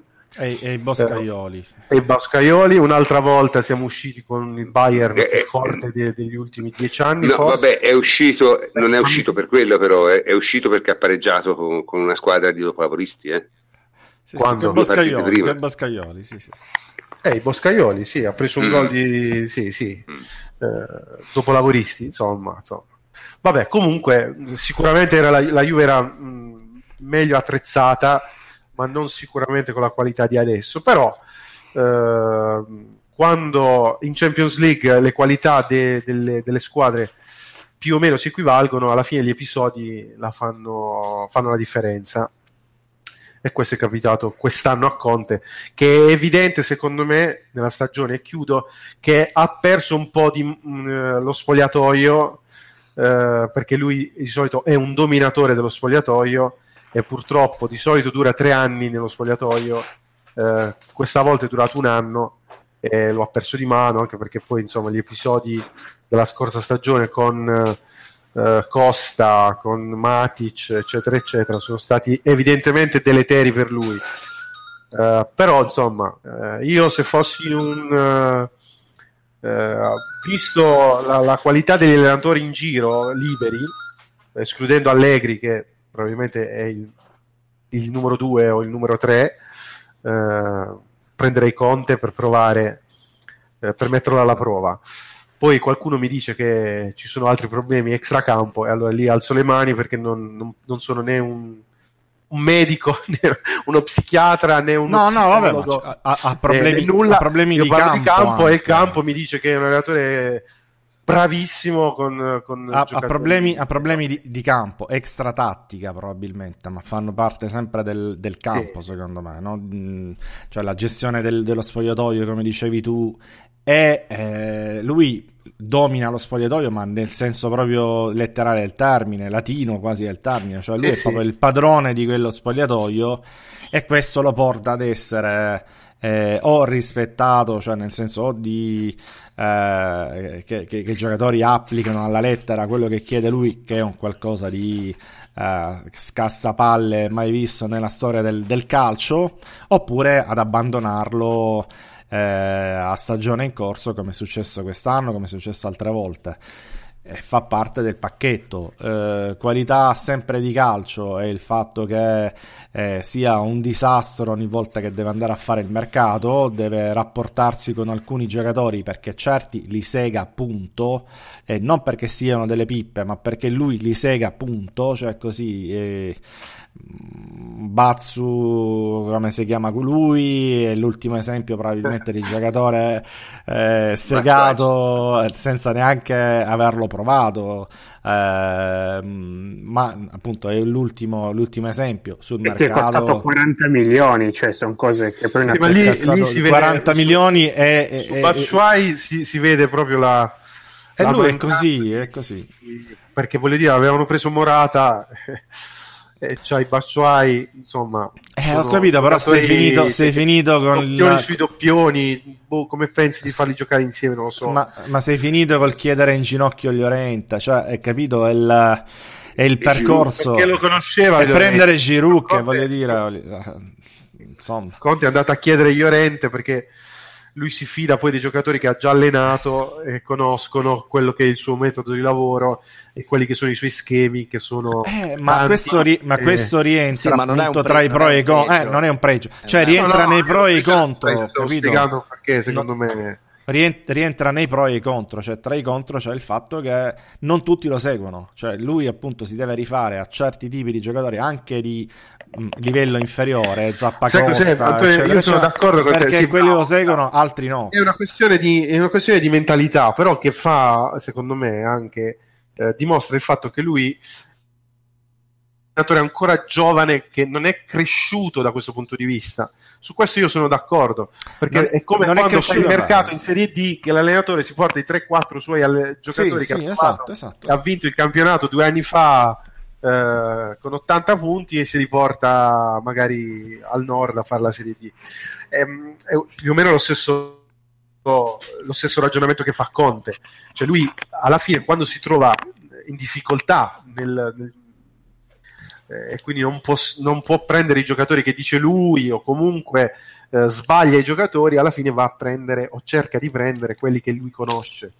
Sono sicuro che sicuramente avrà chiesto a Bonucci, anzi siamo sicuri tutti, eh, che ha chiesto a Bonucci, che eh, a Samoa, eccetera, eccetera, eccetera, perché eh, sono giocatori che lui conosce eh, che potevano garantirgli un qualcosa che lui eh, fa fatica poi a impiantare in giocatori che non vede, come hai detto tu prima, no? Perché se non li vede, non li vede, punto, non li recupera mai. No, eh, ma è difficile anche, è difficile anche a volte che lo seguano. Capito? È difficile a volte anche che lo seguano dei giocatori che non, sono, non hanno la testa, certo. l'umiltà, eccetera, di questi giocatori che stai citando tu. Quindi questo rientra tra i pro e i contro, ma alla fine, secondo me, eh, hai ragione quando dici che è un allenatore giovane, hai ragione quando dici che deve ancora fare esperienza, ma questo tradotto vuol dire che probabilmente non è pronto oggi per, eh, come dire, ehm, essere eh, accostato ad allenatori che invece pronti lo sono perché lo hanno dimostrato, perché hanno meno difetti, perché durano di più, perché hanno giocato a certi livelli con più costanza, con più continuità e quindi secondo me globalmente anche essendo meno bravi tatticamente perché Conte tatticamente è numero 1 barra 2 eh, forse 2 probabilmente eh, hanno eh, comunque delle qualità o meno difetti e li rendono più affidabili. È il motivo per sì, cui però, ragazzi, certi allenatori che sono bravi tatticamente concludo prof che sono bravi tatticamente che sono dei fenomeni anche Sarri volendo eh, facendo un esempio italiano poi alla fine certo. uno, dice, uno dice sì, però eh, non ha vinto niente perché allena una squadra modesta. Eh, ma vedila anche dall'altro punto di vista, cioè allena il Napoli e non il Real Madrid probabilmente perché ha dei difetti, no? Eh, Conte allena il Chelsea e non, non, è andato al Real, al Barcellona, al Manchester United, eccetera, probabilmente perché non è stato ritenuto eh, pronto per tutti i difetti che abbiamo detto prima. Ma eh, il discorso è che la parte tattica su cui Conte è maestro, la parte di campo, è soltanto un aspetto del È un aspetto, esatto, un aspetto. E non è l'unico. E forse non è nemmeno a alti livelli il più importante, nel senso che... La gestione della pressione, de, dello spogliatoio... Allenatori di alto... allenatori la comunicazione, livello, insomma, sono tutti degli voglio dire, ora, che... Conte è bravo, ma non credo che, che gli altri siano tatticamente tanto più sprovveduti di lui. Cioè, lui sicuramente è più bravo, ma non è il doppio più bravo, ecco, secondo me. Il problema di Conte è che tutto ciò che esula dagli aspetti puramente del gioco, del meccanismo della partita, è totalmente disastroso. E questo alla Juve si vedeva non tantissimo. Perché alla Juve non si vedeva non... quasi per niente. Fino eh, al perché, perché, il contesto sì. era, era, diverso. Perché il contesto Però... alla Juve è tutto. La Juve, la, Juve è, la società è veramente cioè, però, preponderante. Però, prof, però, prof, dove è andato Conte dopo la Juve? È andato in nazionale e mi pare non abbia fatto malissimo. Poi sì, ma il solito discorso, hai ragione Harry, non ha, fatto, non ha fatto male eh, non ha fatto male, ha allenato una squadra abbastanza scarsa, l'ha, por- l'ha, portata a fare quarti di finale. Sì, ma con, con, i Juventini, allenatori... con Juventini che tiravano il gruppo, eh. diciamo a, a, me gli allenatori che fanno andare bene le squadre scarse interessano fino a un certo punto. A me mi interessano gli allenatori che fanno andare bene le squadre forti. Perché di solito sono quelli che vincono. Eh, prof, hai ragione su questo. Cioè, è, il, è il passo eh, successivo che deve fare Conte. Conte ha un'età in cui cioè, alla stessa età Allegri allenava il Cagliari. Cioè, eh, ha già vinto una, una Champions, eh, una, scusate, una Premier League, tre campionati in Italia, insomma, è relativamente giovane Conte eh, rispetto agli altri, a tutti gli altri. Forse è il più giovane, no? se non sbaglio. Non lo so se è più giovane. Guardiola. Guardiola, forse, no, forse Guardiola è anche un po' più grande di Conte. Però, so, però, eh. Sì, sì, so, sì, però so però che i difetti che ha Conte non dipendono dall'età. E questo è il punto. Non è una questione di età, eh. Eh, però, però, però- Anzi, Guardiola è più quando- giovane di un quando anno, mi parli scusate, di mi Sarri dipendono dall'età, No, quando di parliamo di anno, Conte non dipendono dall'età. No, perché i difetti di Sarri dipendono dall'età, i difetti di Conte non dipendono dall'età. I difetti di Sarri dipendono dal fatto che non ha esperienza, un uomo di 60 anni che non ha praticamente mai allenato forse 4 anni sopra i dilettanti in tutta la sua carriera, non può avere cognizione di certe cose e di fatti non ce l'ha. Eh sì, Conte è infatti, stato sono un- d'accordo, però invece Conte, Conte- ah, scusami, lasciami finire. Sì, Conte sì. è stato un, gio- un giocatore di alto livello, un giocatore che ha vinto campionati, coppe e tutto il resto.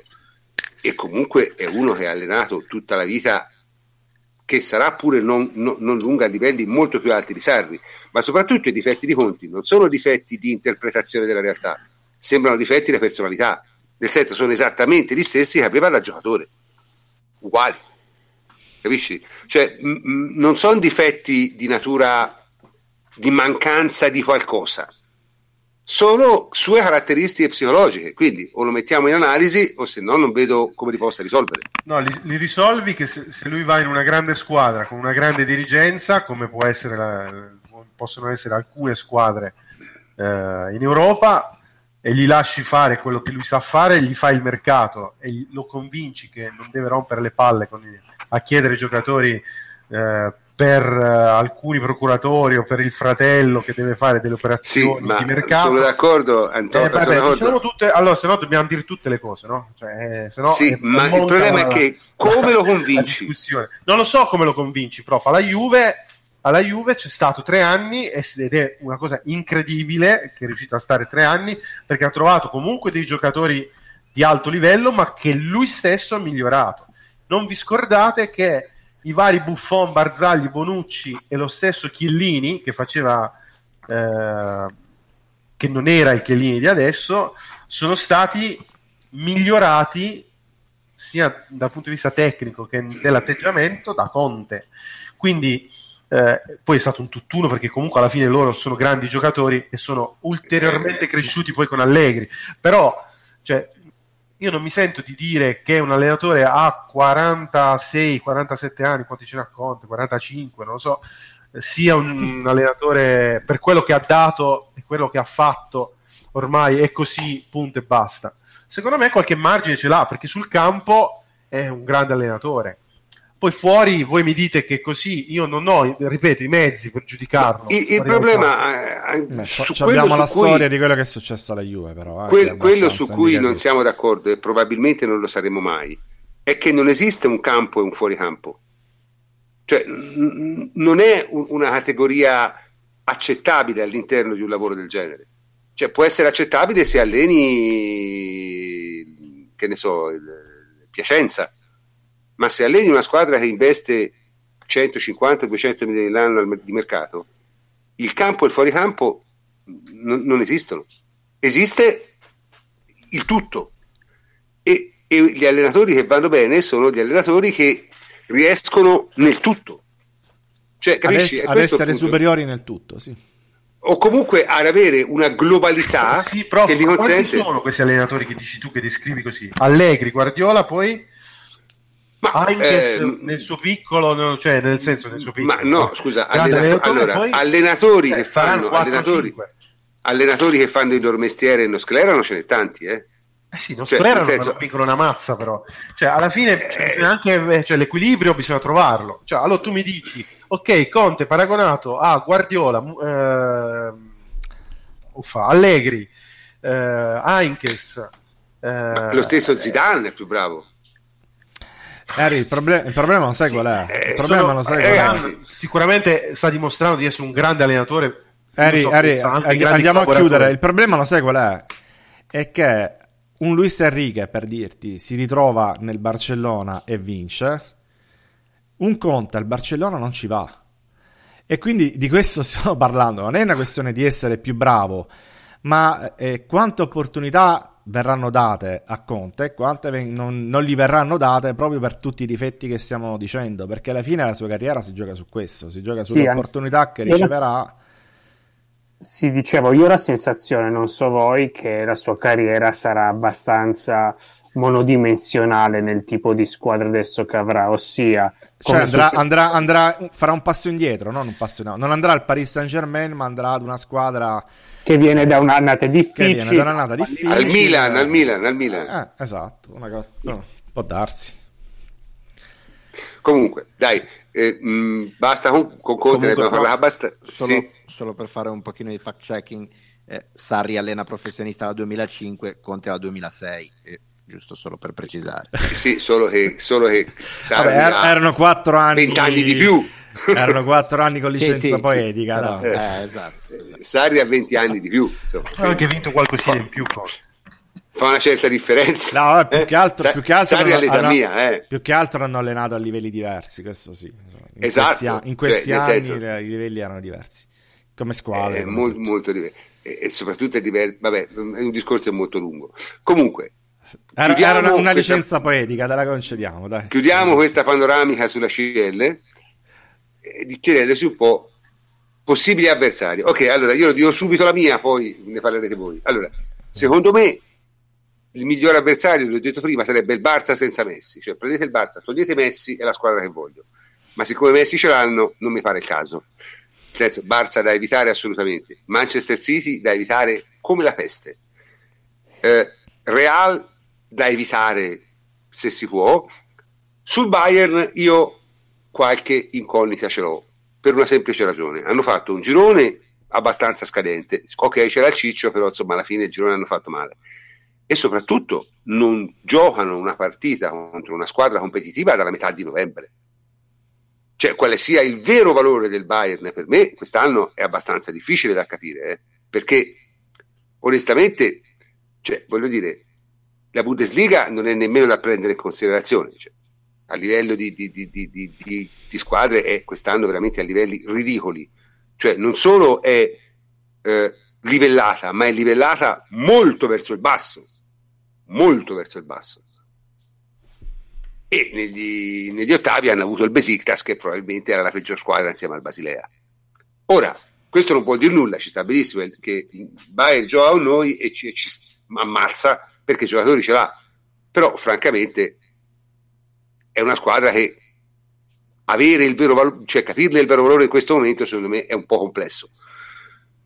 Le altre tre sono tutte e tre abbordabili, cioè Liverpool, Roma e Seviglia, francamente se, si dovesse uscire con una di queste tre squadre sarebbe una delusione enorme, cioè sarebbe una roba Molto peggio che uscire con questo Tottenham. Molto me. peggio che uscire con questo. Sono tutte e tre peggio del Tottenham, ma per distacco. Per distacco sì, sì, ma assolutamente.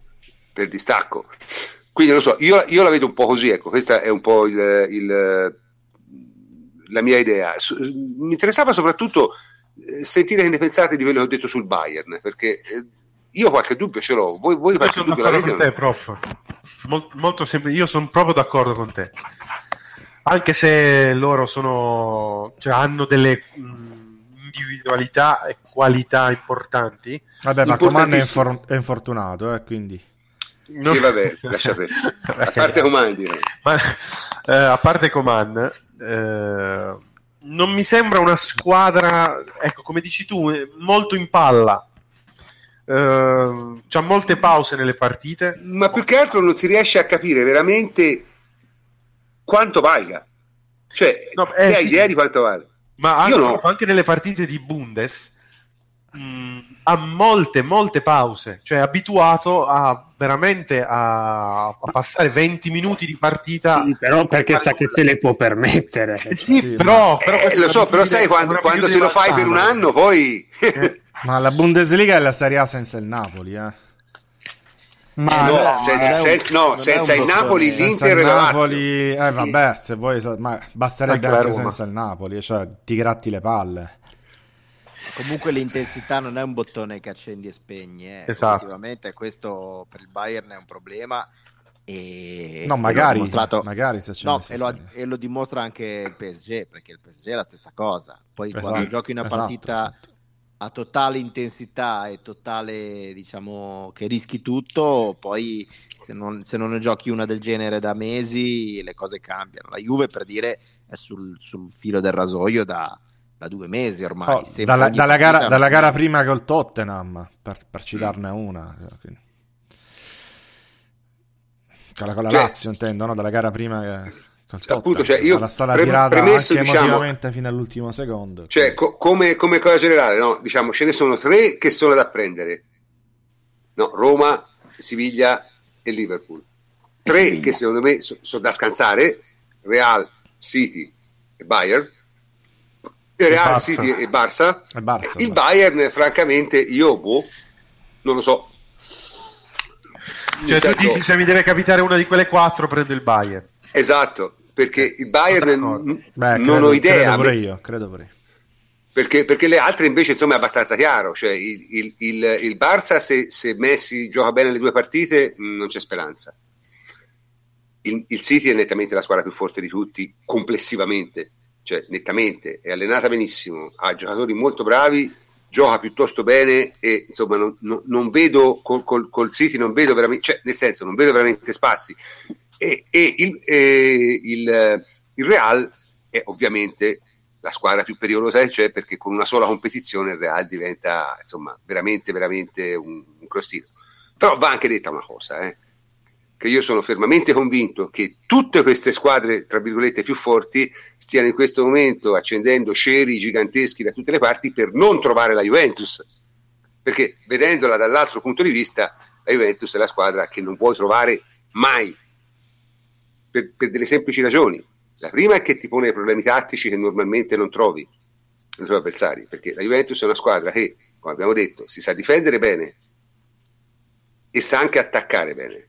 Quindi è una squadra che una sola fase non ti basta, devi difenderti bene perché se no ti fanno gol e li devi attaccare strabene perché a livello di difesa posizionale è la squadra migliore al mondo. Non solo, ma a differenza di altre squadre anche più forti, e questo si è visto soprattutto nella partita del Tottenham, la Juventus è capace di giocare partite diverse non solo tra partita e partita, ma anche all'interno della stessa partita, che è una qualità che pochissime squadre hanno, ce l'ha in parte il City di Guardiola, ma la Juventus ce l'ha esasperata al massimo. E noi abbiamo visto proprio, cioè il Tottenham nel, nel ritorno a Londra aveva tutto a suo favore, aveva il risultato, aveva la qualità del gioco, aveva la, la quali- la condizione fisica, aveva il fatto di giocare in casa. E ha perso perché non è riuscito a giocare una partita lievemente diversa da quella che gioca di solito, cioè non è riuscita ad adattarsi al momento della partita, perché questa è la realtà, non penso, abbiamo detto l'altra volta, ma mm.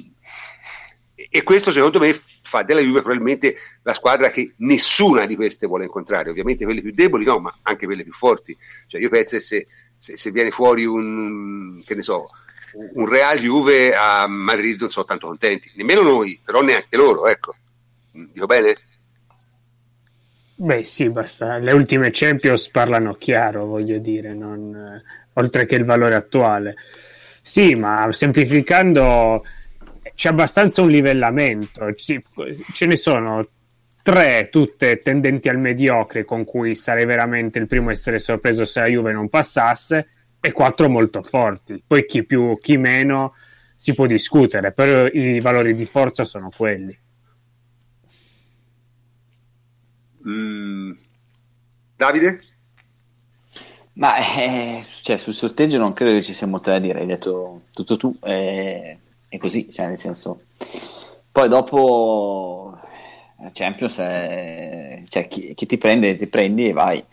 Eh, Ah, questo è chiaramente chiaro. c'è da sperare di... E infatti eh, lu- cioè, io, allora, lunedì sapremo chi detto abbiamo, ne molto- parleremo direttamente, ma Detto molto semplicemente, io non, non- non- io vorrei anche la Roma, cioè ci sono tanti che stanno facendo il discorso no, la Roma No, no. no, cioè, la, la ma- Roma ma magari è- la Roma, la Roma magari si la Roma. si cioè, si la, la elimini al 99% in due partite la Roma.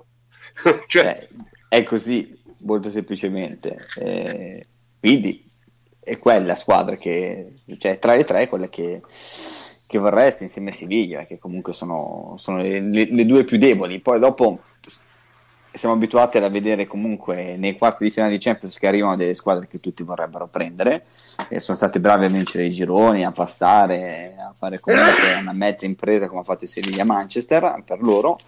Eh, poi tutte le altre squadre sono di, di assoluto valore. Io Bayern sì, concordo, tra le quattro è quella che è più giocabile. Le, Real ti dà sempre l'impressione di potersi giocare bene contro, ma poi dopo in qualche maniera ti riesce a fregare. Eh, il Barça dipende da Messi, ma Messi quest'anno lo sta facendo.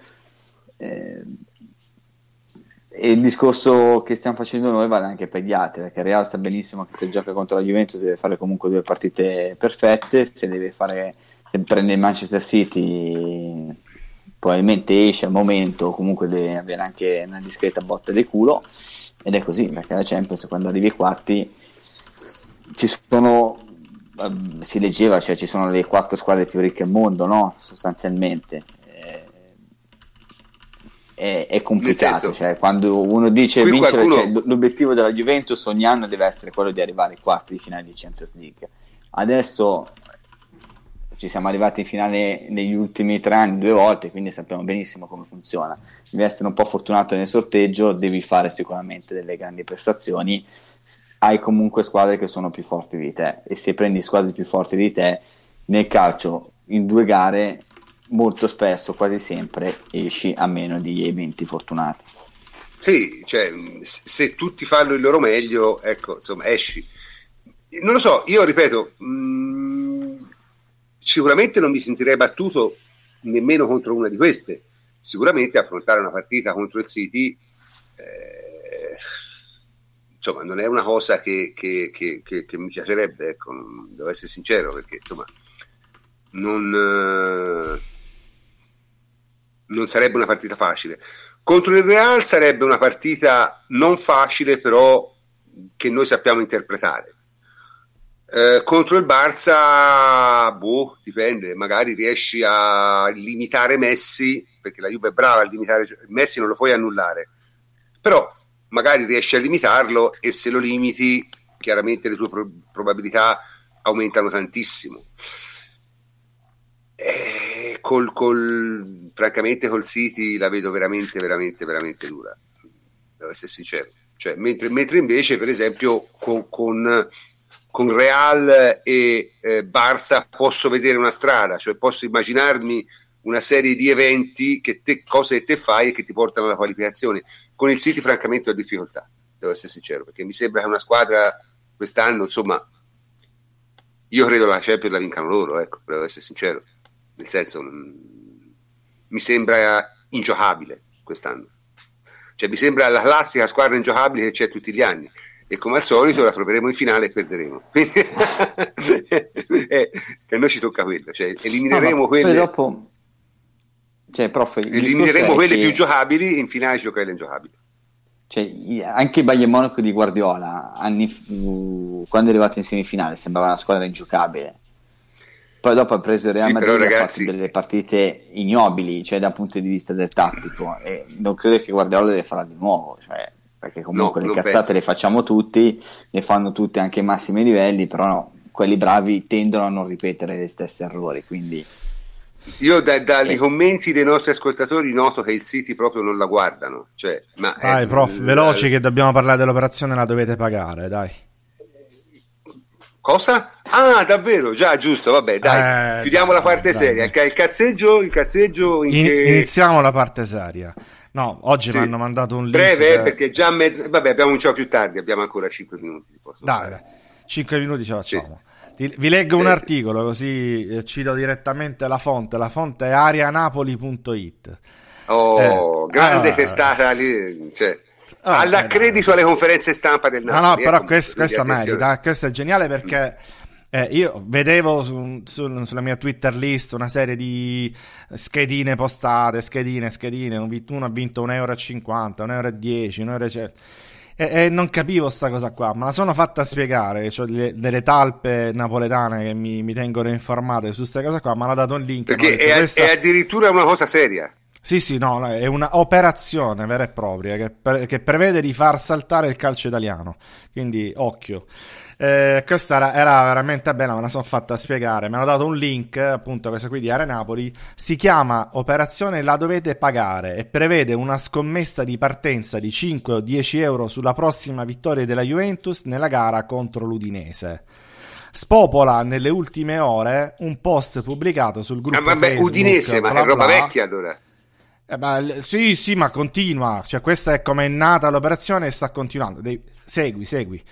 Dice, un tifoso nerazzurro, vabbè, non lo nominiamo, ha lanciato l'idea di una catena di scommesse anti-Juve che premerebbe i tifosi azzurri, almeno economicamente, nel caso in cui i bianconeri dovessero riuscire nell'impresa di vincere tutte le gare da qui al termine della Serie A.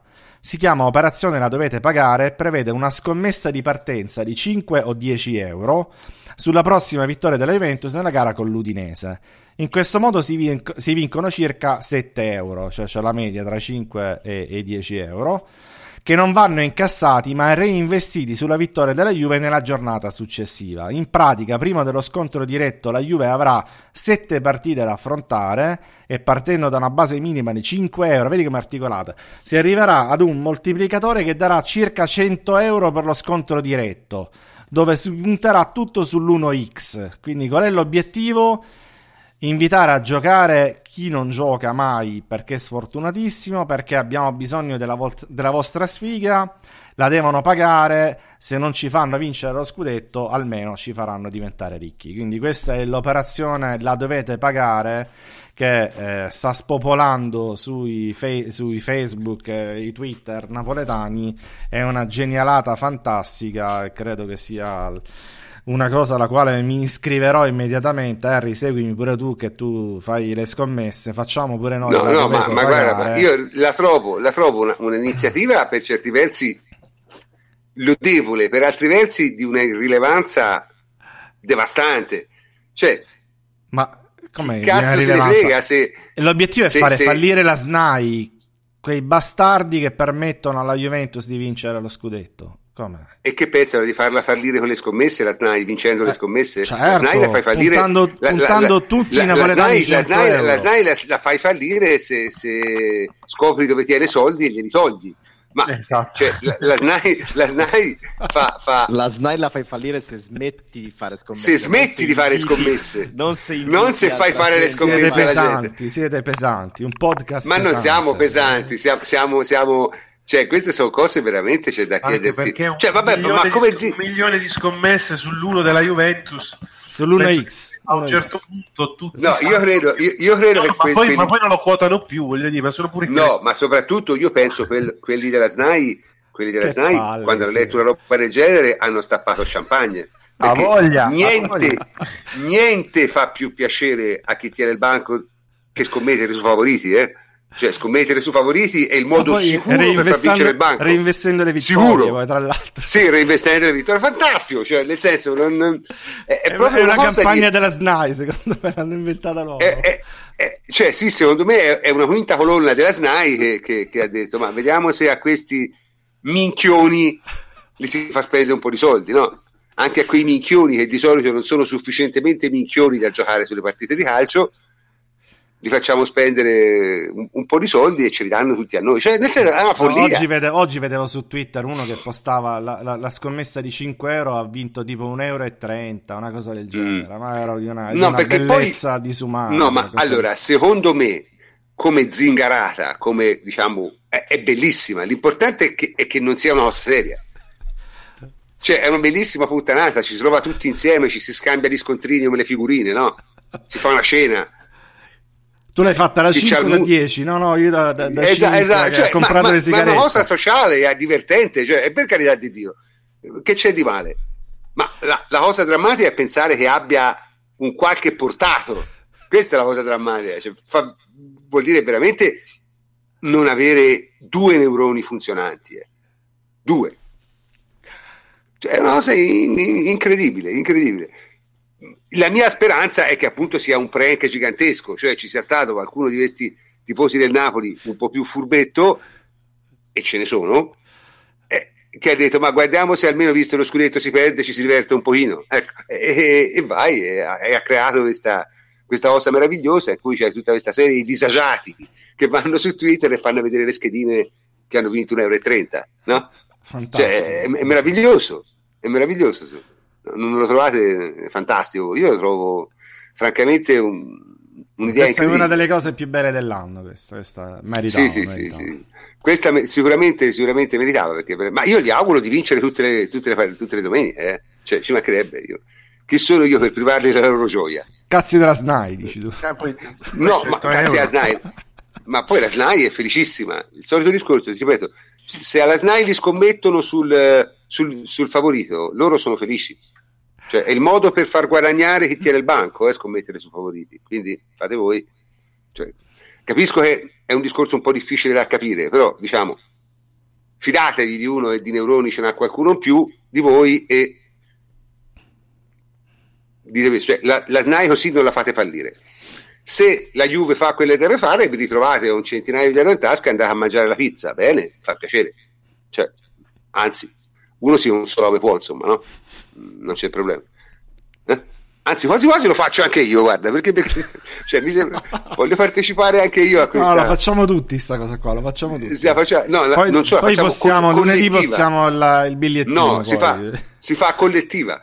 Eh, cioè, si fa a, di Ateralbus, si, si posta, invece di 5 euro se ne posta 50, fai conto, e si fa da Ateralbus e, e, si posta tutti, tutti i lunedì. Eh? Eh, questo possiamo fare, dai. Seguiteci eh, sui social non... che da lunedì questo, postiamo la schedina male, pure no? noi. Postiamo anche noi la schedina e, e poi la reinvestiamo sempre tutta, eh? Sempre sì, tutta. sì, sempre tutta, sempre. Vabbè, dai. Giustamente la puntata è stata estremamente densa di cose e anche, insomma, non tutte, non tutte leggerissime, quindi una, una fine, diciamo, un momento di sciocchezza ci voleva e ringraziamo Antonio di avercelo fornito come sempre. Comunque anche questa sera siamo arrivati alla fine, quindi saluto tutti i miei complici a partire dal plenipotenziario Antonio Corsa. Ciao Antonio. Ciao, ciao, alla prossima. Eh, Davide Terruzzi, ciao Davide. Buonanotte prof e ciao a tutti. Enrico Ferrari, ciao Henry. Buonanotte a tutti. Francesco Andrianopoli, ciao Francesco. Ciao prof, buonanotte a tutti anche da me. E Jacopo Azzolini, ciao Jacopo. Ciao prof, buonanotte a tutti. Allora, noi ci vediamo lunedì prossimo, che sarà probabilmente eh, l'ultima trasmissione eh, prima della pausa. Non ci chiedete di fare una trasmissione durante la pausa perché non ce la facciamo. Tanto ci sarà solo la nazionale, non gliene importa niente a nessuno, notizie non ci dovrebbero essere. Ci risentiamo quando comincia il campionato. Io sono il professor Canto e come sempre vi saluto. Buonanotte a tutti.